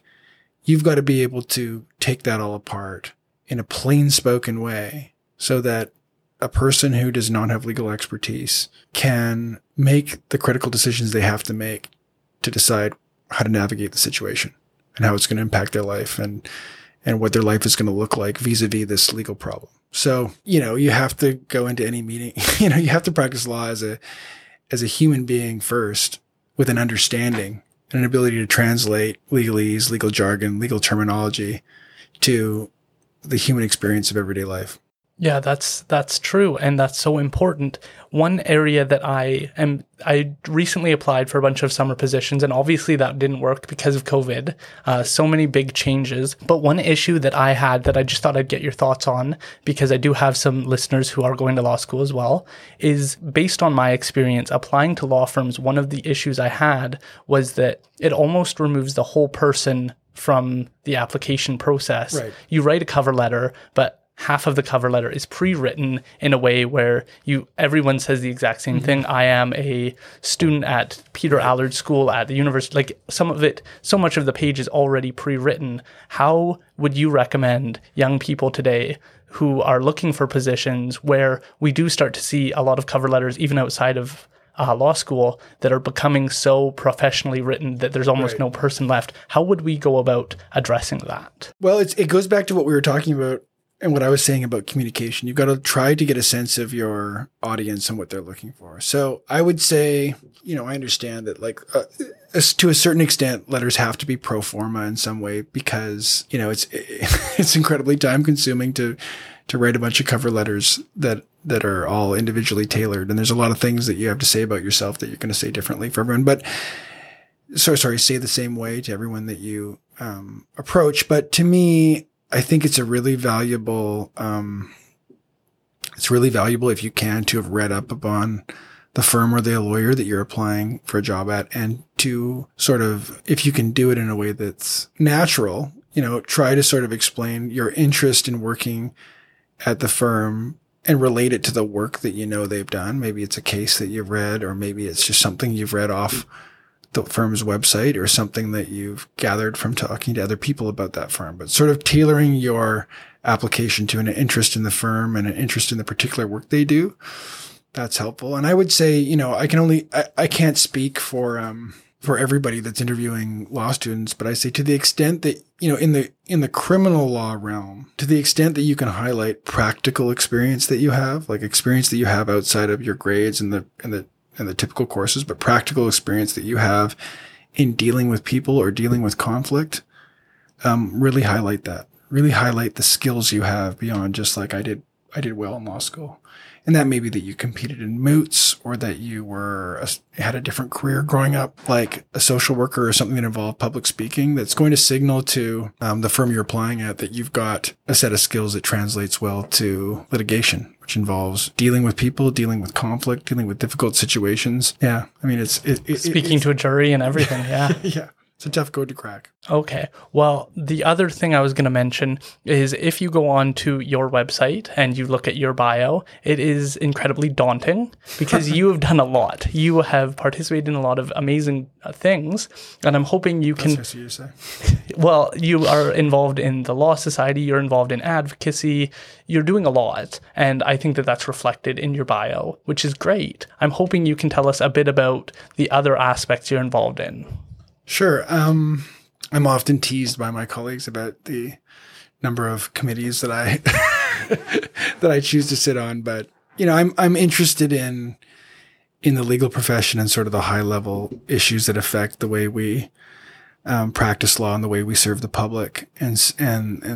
So I've always put an emphasis in my career on being involved in sort of pro bono extracurricular committee type work. And it would take me a long time to go through all those committees, but you know, there's a couple organizations that I've been lucky to be involved in. And one of them is the Canadian Bar Association, and in particular the National Criminal Justice section, because that is an organization that is heavily involved in law reform and making submissions to Parliament about problems and issues we see with the laws that they're being passed. And we usually have representatives that either testify before a parliamentary committee or assist in drafting written responses to the legislation that's being passed. The group is a really interesting group to be a part of because it's drawn from lawyers all over the country, and it's prosecutors and defense lawyers. So we have a balanced approach to law reform and look at it from a fairness and practical and efficiency point of view, as opposed to sort of a law and order sort of bent or a social justice bent. It's a fairness bent, and it's a fairly balanced and sort of centrist approach to criminal law. I've loved the work that I've done with that particular committee, and I'm their communications officer starting in September. So I'm looking forward to that. Congratulations. Thanks. And, you know, I've done, you know, the work that I really love that's extracurricular. You know, there's a bunch of other committees that I've been a part of that I continue to be a part of, like the Trial Lawyers Association of BC. I'm the head of the criminal defense committee for them. And I've done been involved in other groups as well, but I really, really have enjoyed the opportunities I've had to instruct and present to law students and other lawyers, junior lawyers, and members of the public, just sort of in terms of, you know, educational efforts in terms of the practice of criminal law, and in particular trial advocacy skill work. And when I say trial advocacy skill work, I'm talking about the mechanics of good advocacy, of the public speaking and witness examination that happens in the realm of a trial or an appeal, like how to do that better. I mean, it's you know, we broke it down earlier, and like you run the business of law and then you practice law. But if you want to go into the practice of law aspect of it and break that down further, there's a need on the one hand, and what you principally learn in law school is like what are the sources of the law, you know, what does the criminal code say? What have the cases said? What are the principles that sort of organize the criminal law in this country? But then in addition to that, there's an aspect to legal practice, which is how do I communicate effectively in a courtroom? How do I cross-examine a witness? How do I perform a direct examination of a witness? How do I give an effective closing argument? How do I give an effective opening statement? All those things are difficult, and young lawyers, you know, it's a tough profession. It's an apprenticeship-based profession. So you learn by doing it. And inevitably, you learn by doing it poorly at first. At least that's been my experience. And you get better with time. And it's an incredibly intimidating thing to have to be doing the best job you possibly can for your client as a new lawyer, and also learning at the same time how to do it well, you know? So I've been part of a number of different skill development programs that sort of are designed to have not just conferences, but situations where young lawyers or law students come in and perform a mock trial or elements of a mock trial. And we give them feedback. We film them. We sit down and we watch the tape with them, and we give them feedback. The CLEBC has an incredible program that's been run for some time. There's a program, a really expansive, incredible program out of Osgoode Hall in Ontario that I've been a skills instructor at a couple of times in the same way. And I've been really, really lucky to be a part of the Ellen McEachern course in advanced trial advocacy at the UBC Allard School of Law. The thing I love about, you know, I love giving back in that way, because I remember what it was like to be sort of completely in the dark as to how you're supposed to, you know, even start preparing for conducting a cross-examination, let alone actually conducting it. But, you know, and this might be just the way that I am, but I find that by forcing myself into situations where I teach it, it reinforces things for me. I learn things, and I'm often instructing alongside other lawyers that are fantastic, experienced lawyers, and I learn things from watching them teach as well. So I've just always enjoyed that aspect of the work. And so instructing on trial advocacy and helping law students or junior lawyers to be better at what they do, it's just, I get a real rush out of that. Well, and that makes sense. Just thinking about if you go into a courtroom and you had to be the person to start communicating, you're literally being judged by a judge. Yes. Like that is the circumstance in which you're in. You have a jury watching you in some cases, but you also have your client hoping that you're going to make a good argument. Yeah. And if I'm being honest, I have sat in a lot of courtrooms and I've seen some lawyers make not so great arguments. And so you kind of see how crucial that can be and how vulnerable the person sitting there is, because they might not understand whether or not that was a good argument or a bad argument and what the cornerstones are. You were also a sessional instructor for one semester at the University of the Fraser Valley. Mm-hmm. Can you tell us a bit about what brought you there and what the mindset of trying to be involved in explaining law to people is? Yeah, I've done one semester as a sessional at UFV, University of the Fraser Valley, an intro to criminal law as a criminology course. And I loved it, incredibly time consuming as it should be.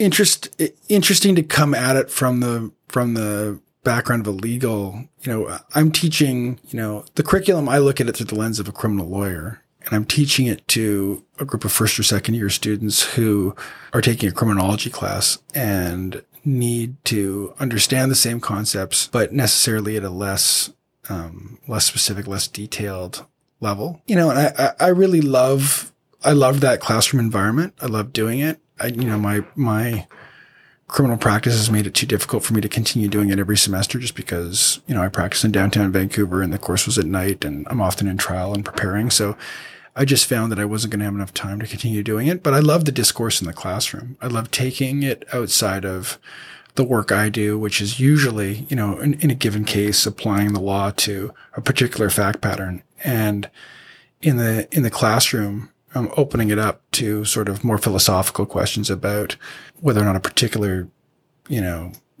legal defense or mode of charter application is, philosophically, how does it fit in? Does it make sense to people? Does it make sense to these young students who are new to their sort of post-secondary academic life? How does the concept of duress or of, self-defense, how does that bounce off them? How does that show up for them as a concept that's, that can come alive for them? So I love teaching and I hope to do more of it. That's awesome. One of the experiences I've had more recently, and I'm going to tread as carefully as I can, I know a few police officers who are amazing individuals who attended the University of the Fraser Valley. There's a lot of talk of police officers right now. Yeah. But one of the things that one of them had told me is that they do not receive really any solid education other than their undergrad in criminology, in criminal law and how stop and searches work, how to manage themselves, not just by what the criminal code gives them the authority to act on, but how to do that based on what the case law also gives them guidance on. And so that seems to be a gap for me, where the individual I know is interested in going to law school to try and educate himself on those foundational components of case law. I'm wondering if there's anything that an individual can do who is a police officer who would like to educate themselves more on criminal law side of things, how to write a proper warrant. If you have any thoughts or ideas on how that person would proceed, because RCMP, Abbotsford Police, they're all trying to figure out a way to do better. And so this is a great opportunity for you to share some of your knowledge. Well, I've been lucky to be part of training initiatives with police departments before, and something that I always, I'm always feeling honored to be asked to do those things. And I've been involved in the search warrant course for the RCMP out here in Chilliwack and done some other things. I mean, I think that in terms of your colleagues, the fact that they are, interested in bettering their knowledge in that regard, I mean, I think they need to sort of continue to push their superiors to say this, there's an unmet need here. And how do I learn more? What courses can I attend? What courses are available? What informal training opportunities can you make available to us because we see a gap here or there. It's difficult. I think that police officers are busy. It's a really difficult job, and it's a busy job, and it's tough for them to sort of go and try to learn, go to take a university course on the side when they're in the thick of a 4-day on, 4-day off schedule. But, they should take the opportunity. I'll say this, it's important that every police officer know and understand that when they're involved in a prosecution, and I'm going to be a witness, that the Crown is not their lawyer. And I think they understand that. The Crown is going to call them as a witness and is going to be supportive of them if it's appropriate to do so, but they're not their lawyer. But that doesn't mean it's not appropriate for police officers to, whether it be informally or in the context of the case, to seek out their colleagues at the Crown and ask legal questions and try to improve their knowledge that way by having a positive working relationship with Crown Counsel. Because I think you'll find that most Crown Counsel that I know, and I'm not qualified to speak for the Crown, but I think it's been my experience and my observation that most Crown Counsel are happy to sort of not give legal advice, but, give them a sense of assist them in understanding what the law means and how the law should be, help them through the conflict of how to navigate the law in a given difficult dynamic situation, like a roadside stop, for example. Awesome. Well, I think we treaded carefully on that conversation. The other one that I was going to ask is that you did run for bencher, mm-hmm. and I didn't understand what that was. I did see your name for it, and then I did do some research, but could you share a little bit about what a bencher is? Sure. Benchers are like this, or a position that they're elected from among the population of lawyers in a given region. So there's benchers in every region in British Columbia, and they are essentially stewards of to ensure that the public is properly served by the legal profession. So they are there to be available to give confidential advice to lawyers who are concerned that they have fallen afoul of ethical requirements, but they're also there to be decision makers around policy that the Law Society follows, and also with respect to individual cases where discipline might be necessary. So it's a huge responsibility. I think it's hard to overstate how important they are to the legal profession and to the relationship of, most importantly, the relationship of the public to the legal profession. I was unsuccessful by a very small margin in that election. Cheryl Dessau, who's an outstanding person and an outstanding lawyer and who's already doing a great job as a bencher, won that election, and I couldn't have lost to a more qualified person. So I'm very happy that the public is being served by Cheryl right now, in that role, and I wish her the best in that. But, it's always been my view that it's one of the most high-minded thing you can do as a lawyer is serve the public and serve the community of lawyers by being a bencher and giving back. It's not a paid position. It's a position you do out of a feeling of responsibility, and it's a labor of love. It's a lot of work and a lot of energy, but it's something that I plan to pursue again.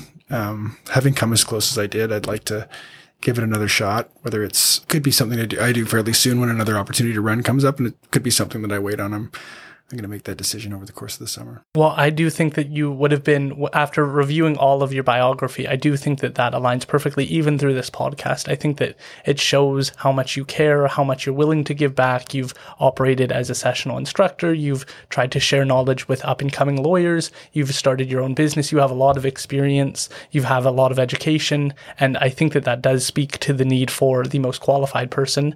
And I do think that you should run again, because through this, it's important for people to understand that role models are constantly pursuing new adventures, new goals, and that's important to encourage and to say, we've seen you do all of these amazing things for the community, and you're continuing to try and climb. You're able to balance both sides of the position as Crown and as defense, and you recognize the limitations within both. I think that is a person who should look towards being a bigger voice for the community, and it's similar to my previous episode where you do get to have your face more shown than most. And I do think that you have a better platform to communicate with people and share your kind of understanding of what's going on in the legal profession. And I think that's an important side, just as much as real estate, for people to understand, because we do get a bad understanding of lawyers and realtors, and sharing that. So what are some things that you would want the lay person to know about the legal profession currently? What do I want the legal? There's a lot. I mean, I think that there's coming from the position I come from, having spent a lot of time in the criminal realm. I think the thing that I'd like people to know is that despite, you know, what you see in the paper about criminal, you know, matters that involve and engage criminal law, that I'd like people to understand how important our legal aid system is, and how important that our legal aid system continue to be funded, and to be funded in step with how inflation has occurred.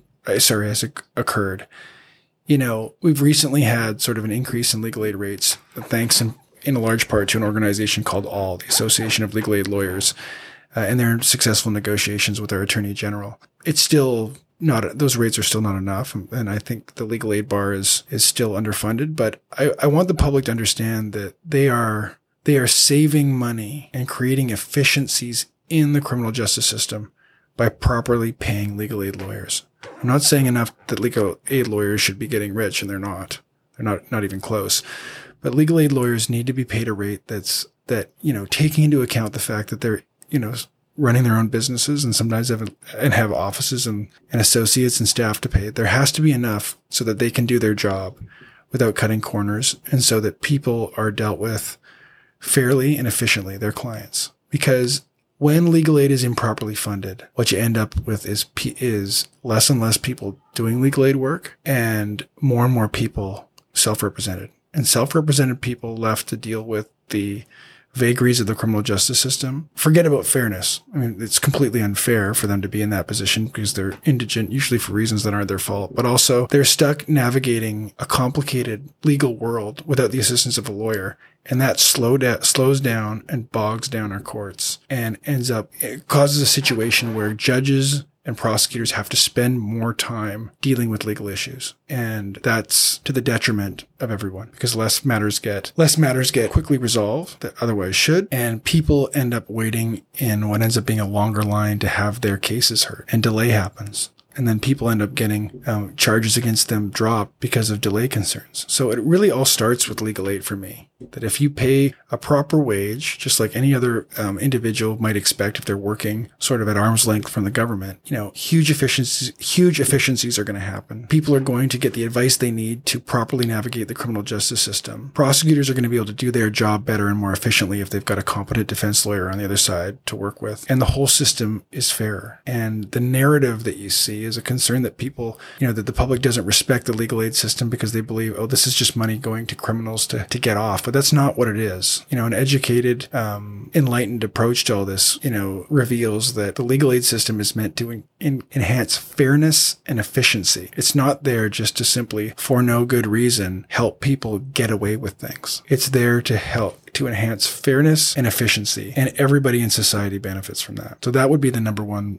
thing that I'd want to sort of, legal issue that I'd want to sort of convey to the layperson. And I would also, it's been my experience, you know, at being a lawyer, I'm very proud to be a part of the legal profession. Despite, you know, the bad lawyer jokes and the, you know, what you see out there in the media about lawyers, and there's bad examples, particularly from the United States, certain lawyers that are surrounding their president right now and their behavior. It's been my experience that lawyers, most lawyers that I know, I mean, there's exceptions in every profession, but most lawyers I know are very high-minded, good people, decent people, trying to do their best, trying to do the best for their clients, trying to do it in an ethical and respectful way, and trying to do it in a way that, you know, they're doing those jobs because they believe they're making society a better place, just as I do. And I think I don't think I'm unique in feeling that way. I think the vast majority of my colleagues, whether they be defense lawyers, prosecutors, or lawyers from all sorts of different areas, they are, they're not driven by, for the most part, they're not driven by greed. They're not driven by ego. They're driven by a desire to do their best and to do the right thing and to make the world a better place. And I think, I wish that that view was expressed to the public more. And I can't, I couldn't express it anymore. I just think it's incredibly important that people understand that. I absolutely agree. While I was a native court worker working with lawyers, it was way more like working with someone from social services. Right. Because that legal aid lawyer, they're not just focused on trying to get the person off of a charge. They're the person calling treatment centers or trying to connect them with AA and trying to get the root of the problem addressed. For sure. And we don't recognize that when we're talking about lawyers. We don't really have that conversation. So I think that's valuable. The up-and-coming lawyers know that that is part of the job. Yeah. And also that legal aid is crucial to making sure that those people are there to make sure that struggling people get resources. Right. And that is part of what lawyers do, whether or not that's the mindset that you go into law school with of like, I'm going to be helping people get into treatment centers. That's probably not what you're thinking about, but that ends up being a part of the role, trying to help find them housing, resources, all of those things are so important. And I agree that criminal lawyers go under-recognized for the role they play there. Mm-hmm. And when you read that somebody's been released or any of those, it doesn't often say, and they went to a treatment center and they're getting the help they need. Right. With qualified professionals. And so I think it's important to share that because I do think that there is a lot of stigma when you are a lawyer. There's such a divide between the conversations people have. If you're interacting with a lawyer, you're usually intimidated by them. Yes. And so it's easy to get into that mindset of wanting to put that person down because maybe you're insecure about yourself. And that's one of the realities I've seen just talking about law school and trying to make it more just another step. Like when people go to med school, we don't look at them as different than us. We look at them, that's an accomplishment. That's awesome. Mm-hmm. But law school kind of gets a different type of rap, I would say. Yeah. And I think, there's all sorts of reasons for that. And some of it is how you described and some of it is that there have been, some notable examples of bad lawyer behavior and, some that comes with the territory. And if you're out there to just sort of, be given the key to the city as being the most popular and nicest person that makes everybody happy, it's hard to do that as a lawyer. As we've talked about, it's an adversarial process, litigation. So you're usually going to have someone on the other side that's at worst not happy with you and at best formally disagreeing with your position on things. So I think the conflict that's inherent in our job drives sometimes an unfairly negative view of lawyers, but it's not a view I share. Awesome. Well, one of the other parts that's just really interesting about law in general is that we do get an education on how to shorten our thoughts. In my undergrad, I remember writing 12-page papers on nonsense and just trying to make it as long as possible and adding in filler words. And then you get to law school and they completely switch that approach to you. And you can only write 500 words and you have to make a really good point. So that's an educational tool. But the other educational tool that I don't think people realize is that you're interacting with the strangest of circumstances and the largest anomalies you can imagine, where there are all these things that just align. And this is how your case came about. Right. And so I think one of the interesting things to do is to share maybe some of the cases and the ones where something odd occurred that is outside, because that's what really I think educates lawyers is that you do end up learning all about fairies and how they work and how they function and who's involved in that, and most people have no idea. So it's constantly learning. Are there any cases you can share that have that unique component to them where you start to realize that this is kind of part of being a lawyer, is being prepared for oddness? Yeah, I think a lot of the oddest circumstances I've encountered are encapsulated within the protection of solicitor-client privilege. So I can't say much about them, but I've had strange. There was once a witness I was preparing to examine in a murder case. It was an incidental person in the sense that they were someone that had found had known the person that was deceased and had been the first to encounter them. And I found out on the eve of this person testifying that he, otherwise I understood him to be just an ordinary person. I don't know, person that whatever that means, but someone that had a relatively sort of uncontroversial sort of life and a conventional job and things like that. And then I found out the night before that he had a massive collection of videos on YouTube about having been visited by alien life forms. So for certain reasons, there were aspects of the witness's testimony that I had to challenge and deal with in terms of his credibility. And so there was a lengthy examination about his belief in that he had had regular contact with aliens in the form of sort of floating blue orbs. That was, I mean, that's one example, and you run into things like that all the time. And I mean, I don't even bring it up to sort of suggest that he was mentally ill. I mean, he was a person that really believed that. And believed that he was having this experience for whatever reason, or claimed to believe that, and otherwise was living a healthy and regular life. So maybe that's a bad example. But that's a really interesting example. Is there any fields that you've learned about, like kind of the fairies, that are interesting and kind of outside what people would know you for? As criminal law is about somebody stealing bananas from Save On Foods, where it's kind of like, well, this is an odd circumstance, right? Just in the sense of how much you had to learn about an odd area. There's all sorts of situations that occur. I'm struggling to find good examples. I mean, I defended a company that had designed and was making additions and refurbishments to a major port in British Columbia, and had to construct an extension to the port, like the commercial loading and unloading docks. And in doing so, allegedly had killed a bunch of fish through negligent construction of this particular extension to the port. And so I learned a lot about, you know, the proper way to do sort of underwater construction, and how you build something called a bund wall, and how you avoid or minimize to the greatest extent possible, you know, the killing of fish and sea life. This is not that interesting, but that's something that I had to go into a lot of detail. That is pretty interesting, just in terms of, you don't, like, these are things that people never interact with. And they go to Tawasin or any of those areas, they don't look at the area and go, how was this constructed? And was it done in a way that does act in the best interest of the sea life? Sure. And I do think that environmental law is a hot topic right now. Definitely. And so those components are interesting, and how you can all of a sudden go from being a criminal lawyer to interacting with sea life is part of the... I learned a lot about that. I mean, we learned a lot about sea life also. Like, there's a lot... that whole process also involves interacting with an understanding of how birds interact with dead sea life, and how that can be a sign that the construction is being done negligently, because birds are feasting on the carcasses of dead sea life. I mean,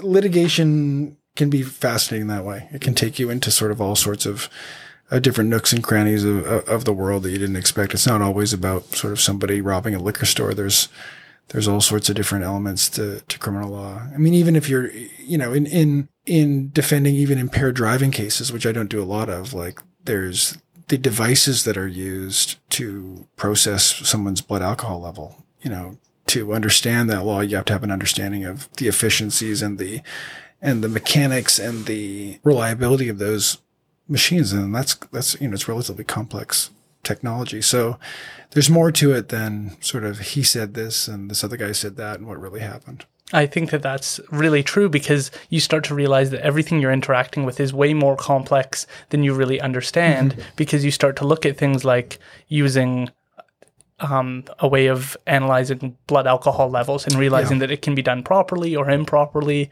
Speed detectors, they can be done well or poorly. Absolutely. And so all of these are elements in which most people never interact with. Yeah.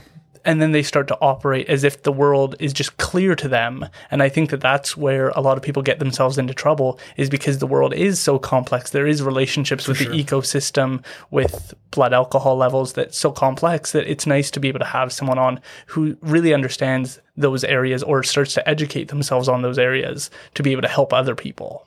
Yeah. I mean, I think it's a joy to be able to have a job where you are led sort of all over the place intellectually, that you get to look at things from, you know, the law. I mean, the laws can be incredibly complex in a given application or in a given situation, you know, when you're dealing with means of surveillance, means and the process for being granted an authorization for the police to be able to, you know, have a wiretap running and whatever that means, given the technology of the day and, you know, your ability, you know, the ability of the police and the right of the police to obtain records that you've posted on Facebook or Instagram and things like that. I mean, the law gets incredibly complicated in those areas in what people would otherwise think is a relatively straightforward matter. And then you get into the complications and interesting aspects of the facts, like how does a large ferry work? How do you build a bund wall and an extension on a port? How does a blood alcohol sensor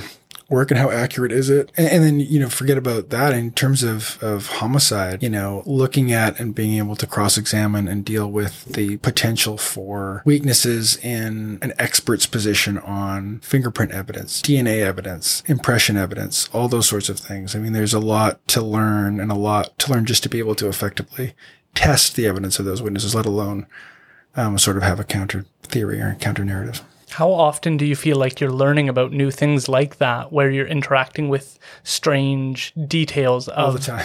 All the time? All the time. Okay. Most days. Okay.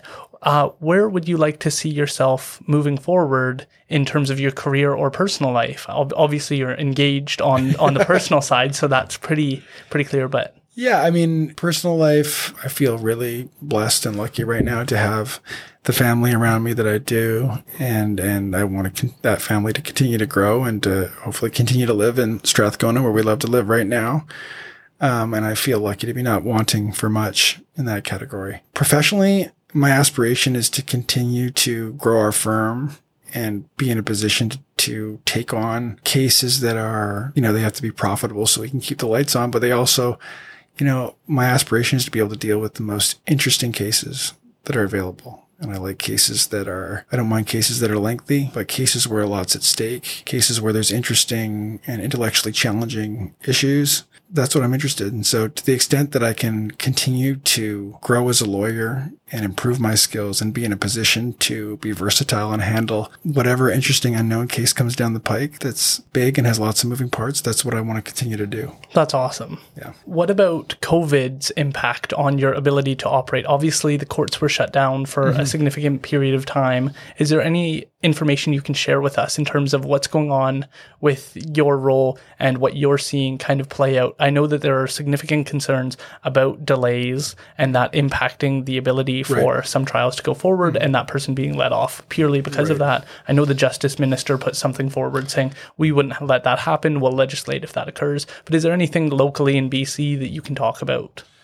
Yeah, I mean, my impression of that is that I don't think a lot of people personally are going to sort of walk out the back door because of COVID. I think that our law as it pertains to sort of your constitutional right to a speedy trial takes into account the fact that sort of unanticipated things such as a pandemic, you know, it's not specifically noted in the legislation, but unanticipated sort of what you'd otherwise call sort of an unexpected act of God, which this clearly is.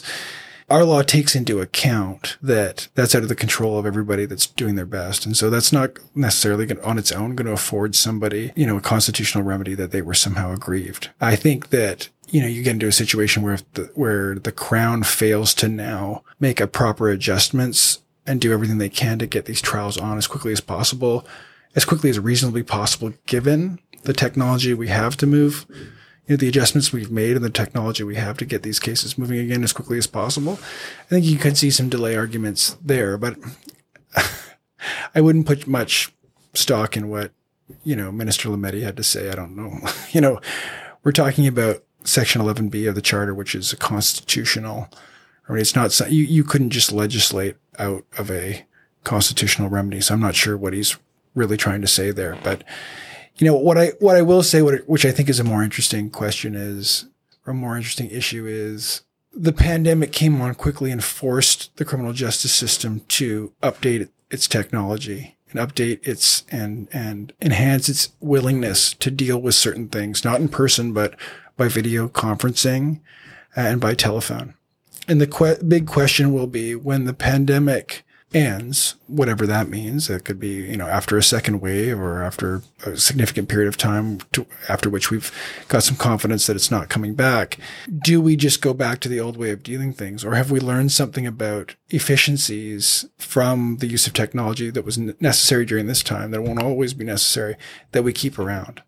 And I hope the answer is the latter, because I won't bore your listenership with all the details, but there is a lot of wasted time with people sitting in courtrooms, lawyers sitting in courtrooms, waiting to make brief appearances simply to ask something be rescheduled for 2 weeks from now. A lot of that should be dealt with by telephone, in my view. The clients are going to save a lot of money not having to pay for an articling student or a lawyer to drive to a courthouse, wait half an hour, say, we need 2 more weeks before we can schedule this. And then, you know, that enterprise takes, you know, for a given appearance takes 2 hours of a lawyer's time. It's not necessary. And that can be done over the telephone or by video link. I think there's a lot of things like bail hearings and relatively minor sentencings that, you know, that the parties would consent to having those matters heard by video link. I'm not suggesting that it's a good idea for everything to become virtual. I think that there's a real value in that criminal trials essentially have to happen in person. You know, we have to have a witness sworn in a witness box. And, you know, we need sheriffs in a courtroom and an accused facing, to the extent that it's appropriate, facing their accuser, and lawyers dealing with things, and credibility assessments being made by judges in person. But I think there's a lot of matters that, especially when evidence, like witnesses aren't being asked to testify, where we could deal with many, many matters just as efficiently over video link, over telephone, without, you know, using up valuable court time. I absolutely agree. As a court worker, to be honest, that was half my job, was acting on behalf of clients, or trying to just get the date pushed over so they could continue with their treatment or counseling. And it was valuable court time, other people's time. How many people are sitting in a room all making a certain amount of an hour? Exactly. And I'm spending it saying, hey, we're just going to kick this over 3 weeks. Don't even worry about it. Like, it's fine. Yeah. So I do think that that's important for people to know. What about your business side of things and COVID? What has that been like in terms of having client meetings, working with your team? I assume Zoom or... Yeah, we've done a lot of things by Zoom. And we learned, there's a few committees, and I had occasion to use Zoom, you know, for a few committee meetings and things like that in the past. But it's interesting now how everybody has had to, and now it's developed this like complete facility around using these online meeting technologies.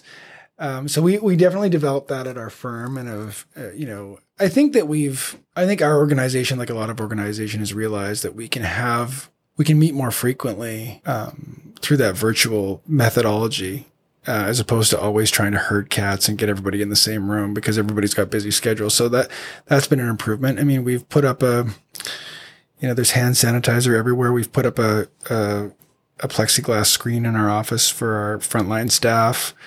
We've made adjustments to when people are working, so there's not sort of too many people working at a time. I mean, there's adjustments that we've made, all the appropriate adjustments in my view, in terms of during the pandemic. I don't know to what extent this will change sort of in the long run. I think there's been a normalization of working from home in a different way, and I think more people are going to work to set themselves up with a workstation at home where they can do more from home. And I think we've always been, you know, very open to letting our associates work from home when and if they want to, as long as they maintain an appropriate amount of communication and maintain their responsibilities in terms of work getting done on time. That's never been a huge issue for us. But I think in terms of the legal profession, working from home is going to become more normalized. There's no doubt of that. No doubt about that. I think that that's a super, super great thing to touch on, because it's one of the things I had listened to another podcast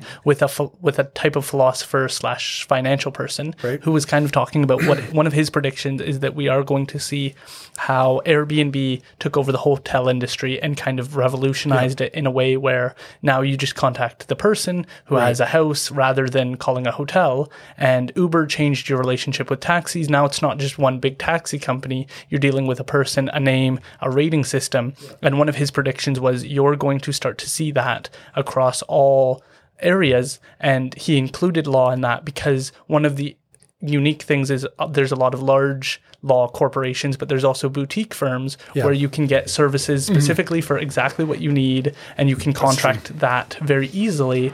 So he predicts that that's kind of coming. I see the video revolution occurring. What do you kind of think of that in terms of being able to start to contract immediately with different groups, different individuals as an opportunity? It's an opportunity, and I think as a lawyer, you're missing the boat if you're not making yourself available to clients virtually. That said, you know, there's an interesting dynamic in law, and you know, especially if you don't know your client well, it's a new client. You know, when you meet a client in your office, you know that it's just you and your client speaking, and you know that solicitor-client privilege is fairly covering the situation because it's you and it's them and it's a room and you can see them and you've just closed your boardroom door. You know, an issue that I see with teleconferencing and video conferencing is, you know, a discussion between you and your client. You as a lawyer don't know if this client or potential client has other people in the room, other people listening in. You know, to what extent that is a concern really depends on the situation you're in. But ultimately, say if you're my client right now and there's another person in there with you, and they don't agree to confidentiality, like you've effectively waived solicitor-client privilege and your communications are not protected in that way. So if there's somebody sitting on the other side, you know, outside of the field of view of the camera that's listening into everything, you as a lawyer have to be concerned about that.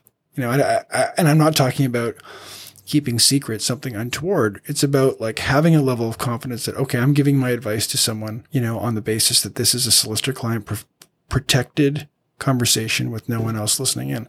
I think it puts you in a difficult position as a lawyer to not be able to have complete confidence as to who is hearing the advice you're giving. That makes sense. Yeah. One of the other parts is that as we move towards being able to work more from home, I really hope, because one of the stigmas within being a lawyer and the law society in general is there's a lot of people with substance use issues and a lot of important lawyers who struggle with those types of things. But I also think that a contributing factor is always being at the office and never being around their family. Do you foresee that amalgamation of work life and home life being a benefit to people who have struggled with substance use due to how demanding their job has been? Because there's some lawyers who work ridiculous hours. Right. Yeah, I mean, I don't know that it's an answer in and of itself to be working more from home. I think that's another aspect is like you as a lawyer, you know, we live in Greater Vancouver, and we're usually living in close quarters for most people. And it's difficult for people to have sensitive conversations without a child running into the room if you have kids, or it being overheard by people that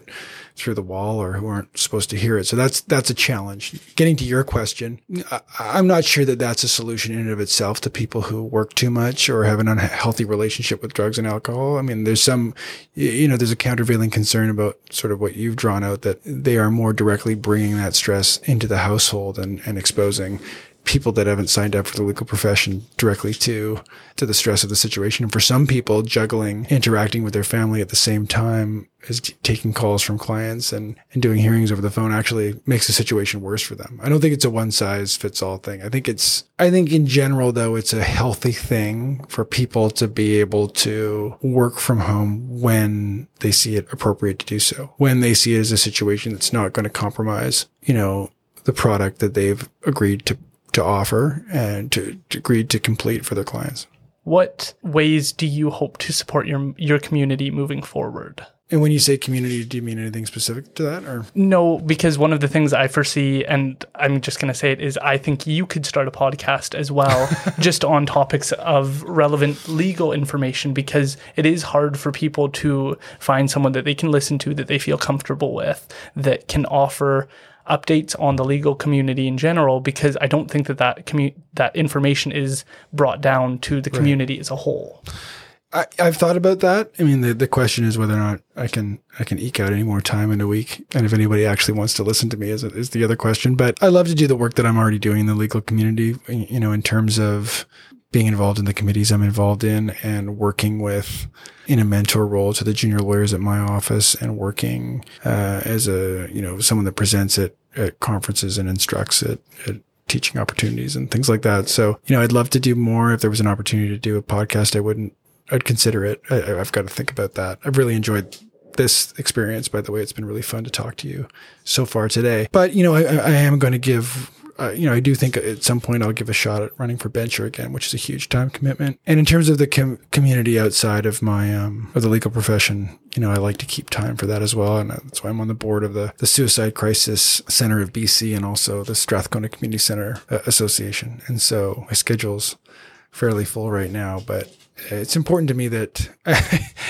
think it's, you know, notwithstanding the things we've said about how highly I think of lawyers, I think it's also a good thing to be interacting with people outside the legal profession as well. Absolutely. Lawyers tend to think of things a certain way, and it's important to see your community through the lens of other professionals and other people that are acting and helping within the community that don't necessarily see things through a legal lens. I think it's important to get that perspective. Oh, absolutely. Is there anything else you want the listeners to know? No, I would just reiterate that I really feel grateful that you had me on. It was a real treat to speak with you about this stuff. And I just think you're doing a great job with this podcast, and good luck with the rest of it. Well, I'm absolutely honored. Please tell people how they can find you online. Sure. They can find me online certainly at our website, which is penderlitigation.com. You can find my website there. I'm at Kevin Westell on Twitter and at KWestell on Instagram. And you can just put my name into LinkedIn and find I'm pretty active on LinkedIn as well. So you can find me at any of those places. Awesome. Well, we just did 2.5 hours. It felt like about half an hour. So it's funny. Awesome. Well, I am very grateful to have you on. It was incredibly intimidating setting this one up, just because when you type in your name and your biography. Oh, you shouldn't feel that. I'm sorry that you felt that way. No worries. It was an honor to have you on. Thank you for taking the time. Thank you. My pleasure. Thank you for listening. Kevin was an amazing guest, and I hope you got as much out of it as I did. One thing about lawyers is they absolutely love their coffee, so I thought I'd mention a few great cafes in the Lower Mainland. First, Amble Coffee, spelled AMBLE, located on Vetter River at 45450 Petawawa Road near Keith Wilson. You can follow them on Instagram at Amble Coffee for more info. Next, we have the Yellow Deli, open Monday to Friday 24/7. They offer very unique drinks, sandwiches, and desserts. Rebecca loves their mellow mochas. They are located on Yale Road in downtown Chilliwack. If you're looking for a fun new experience, you gotta go check them out in Chilliwack. For Abbotsford, we recommend trying the Old Hand Coffee. You can find them on Instagram at Old Hand Coffee. They make phenomenal desserts and beverages. They have a really cool atmosphere, so give them a try on Pauline Street in Abbotsford.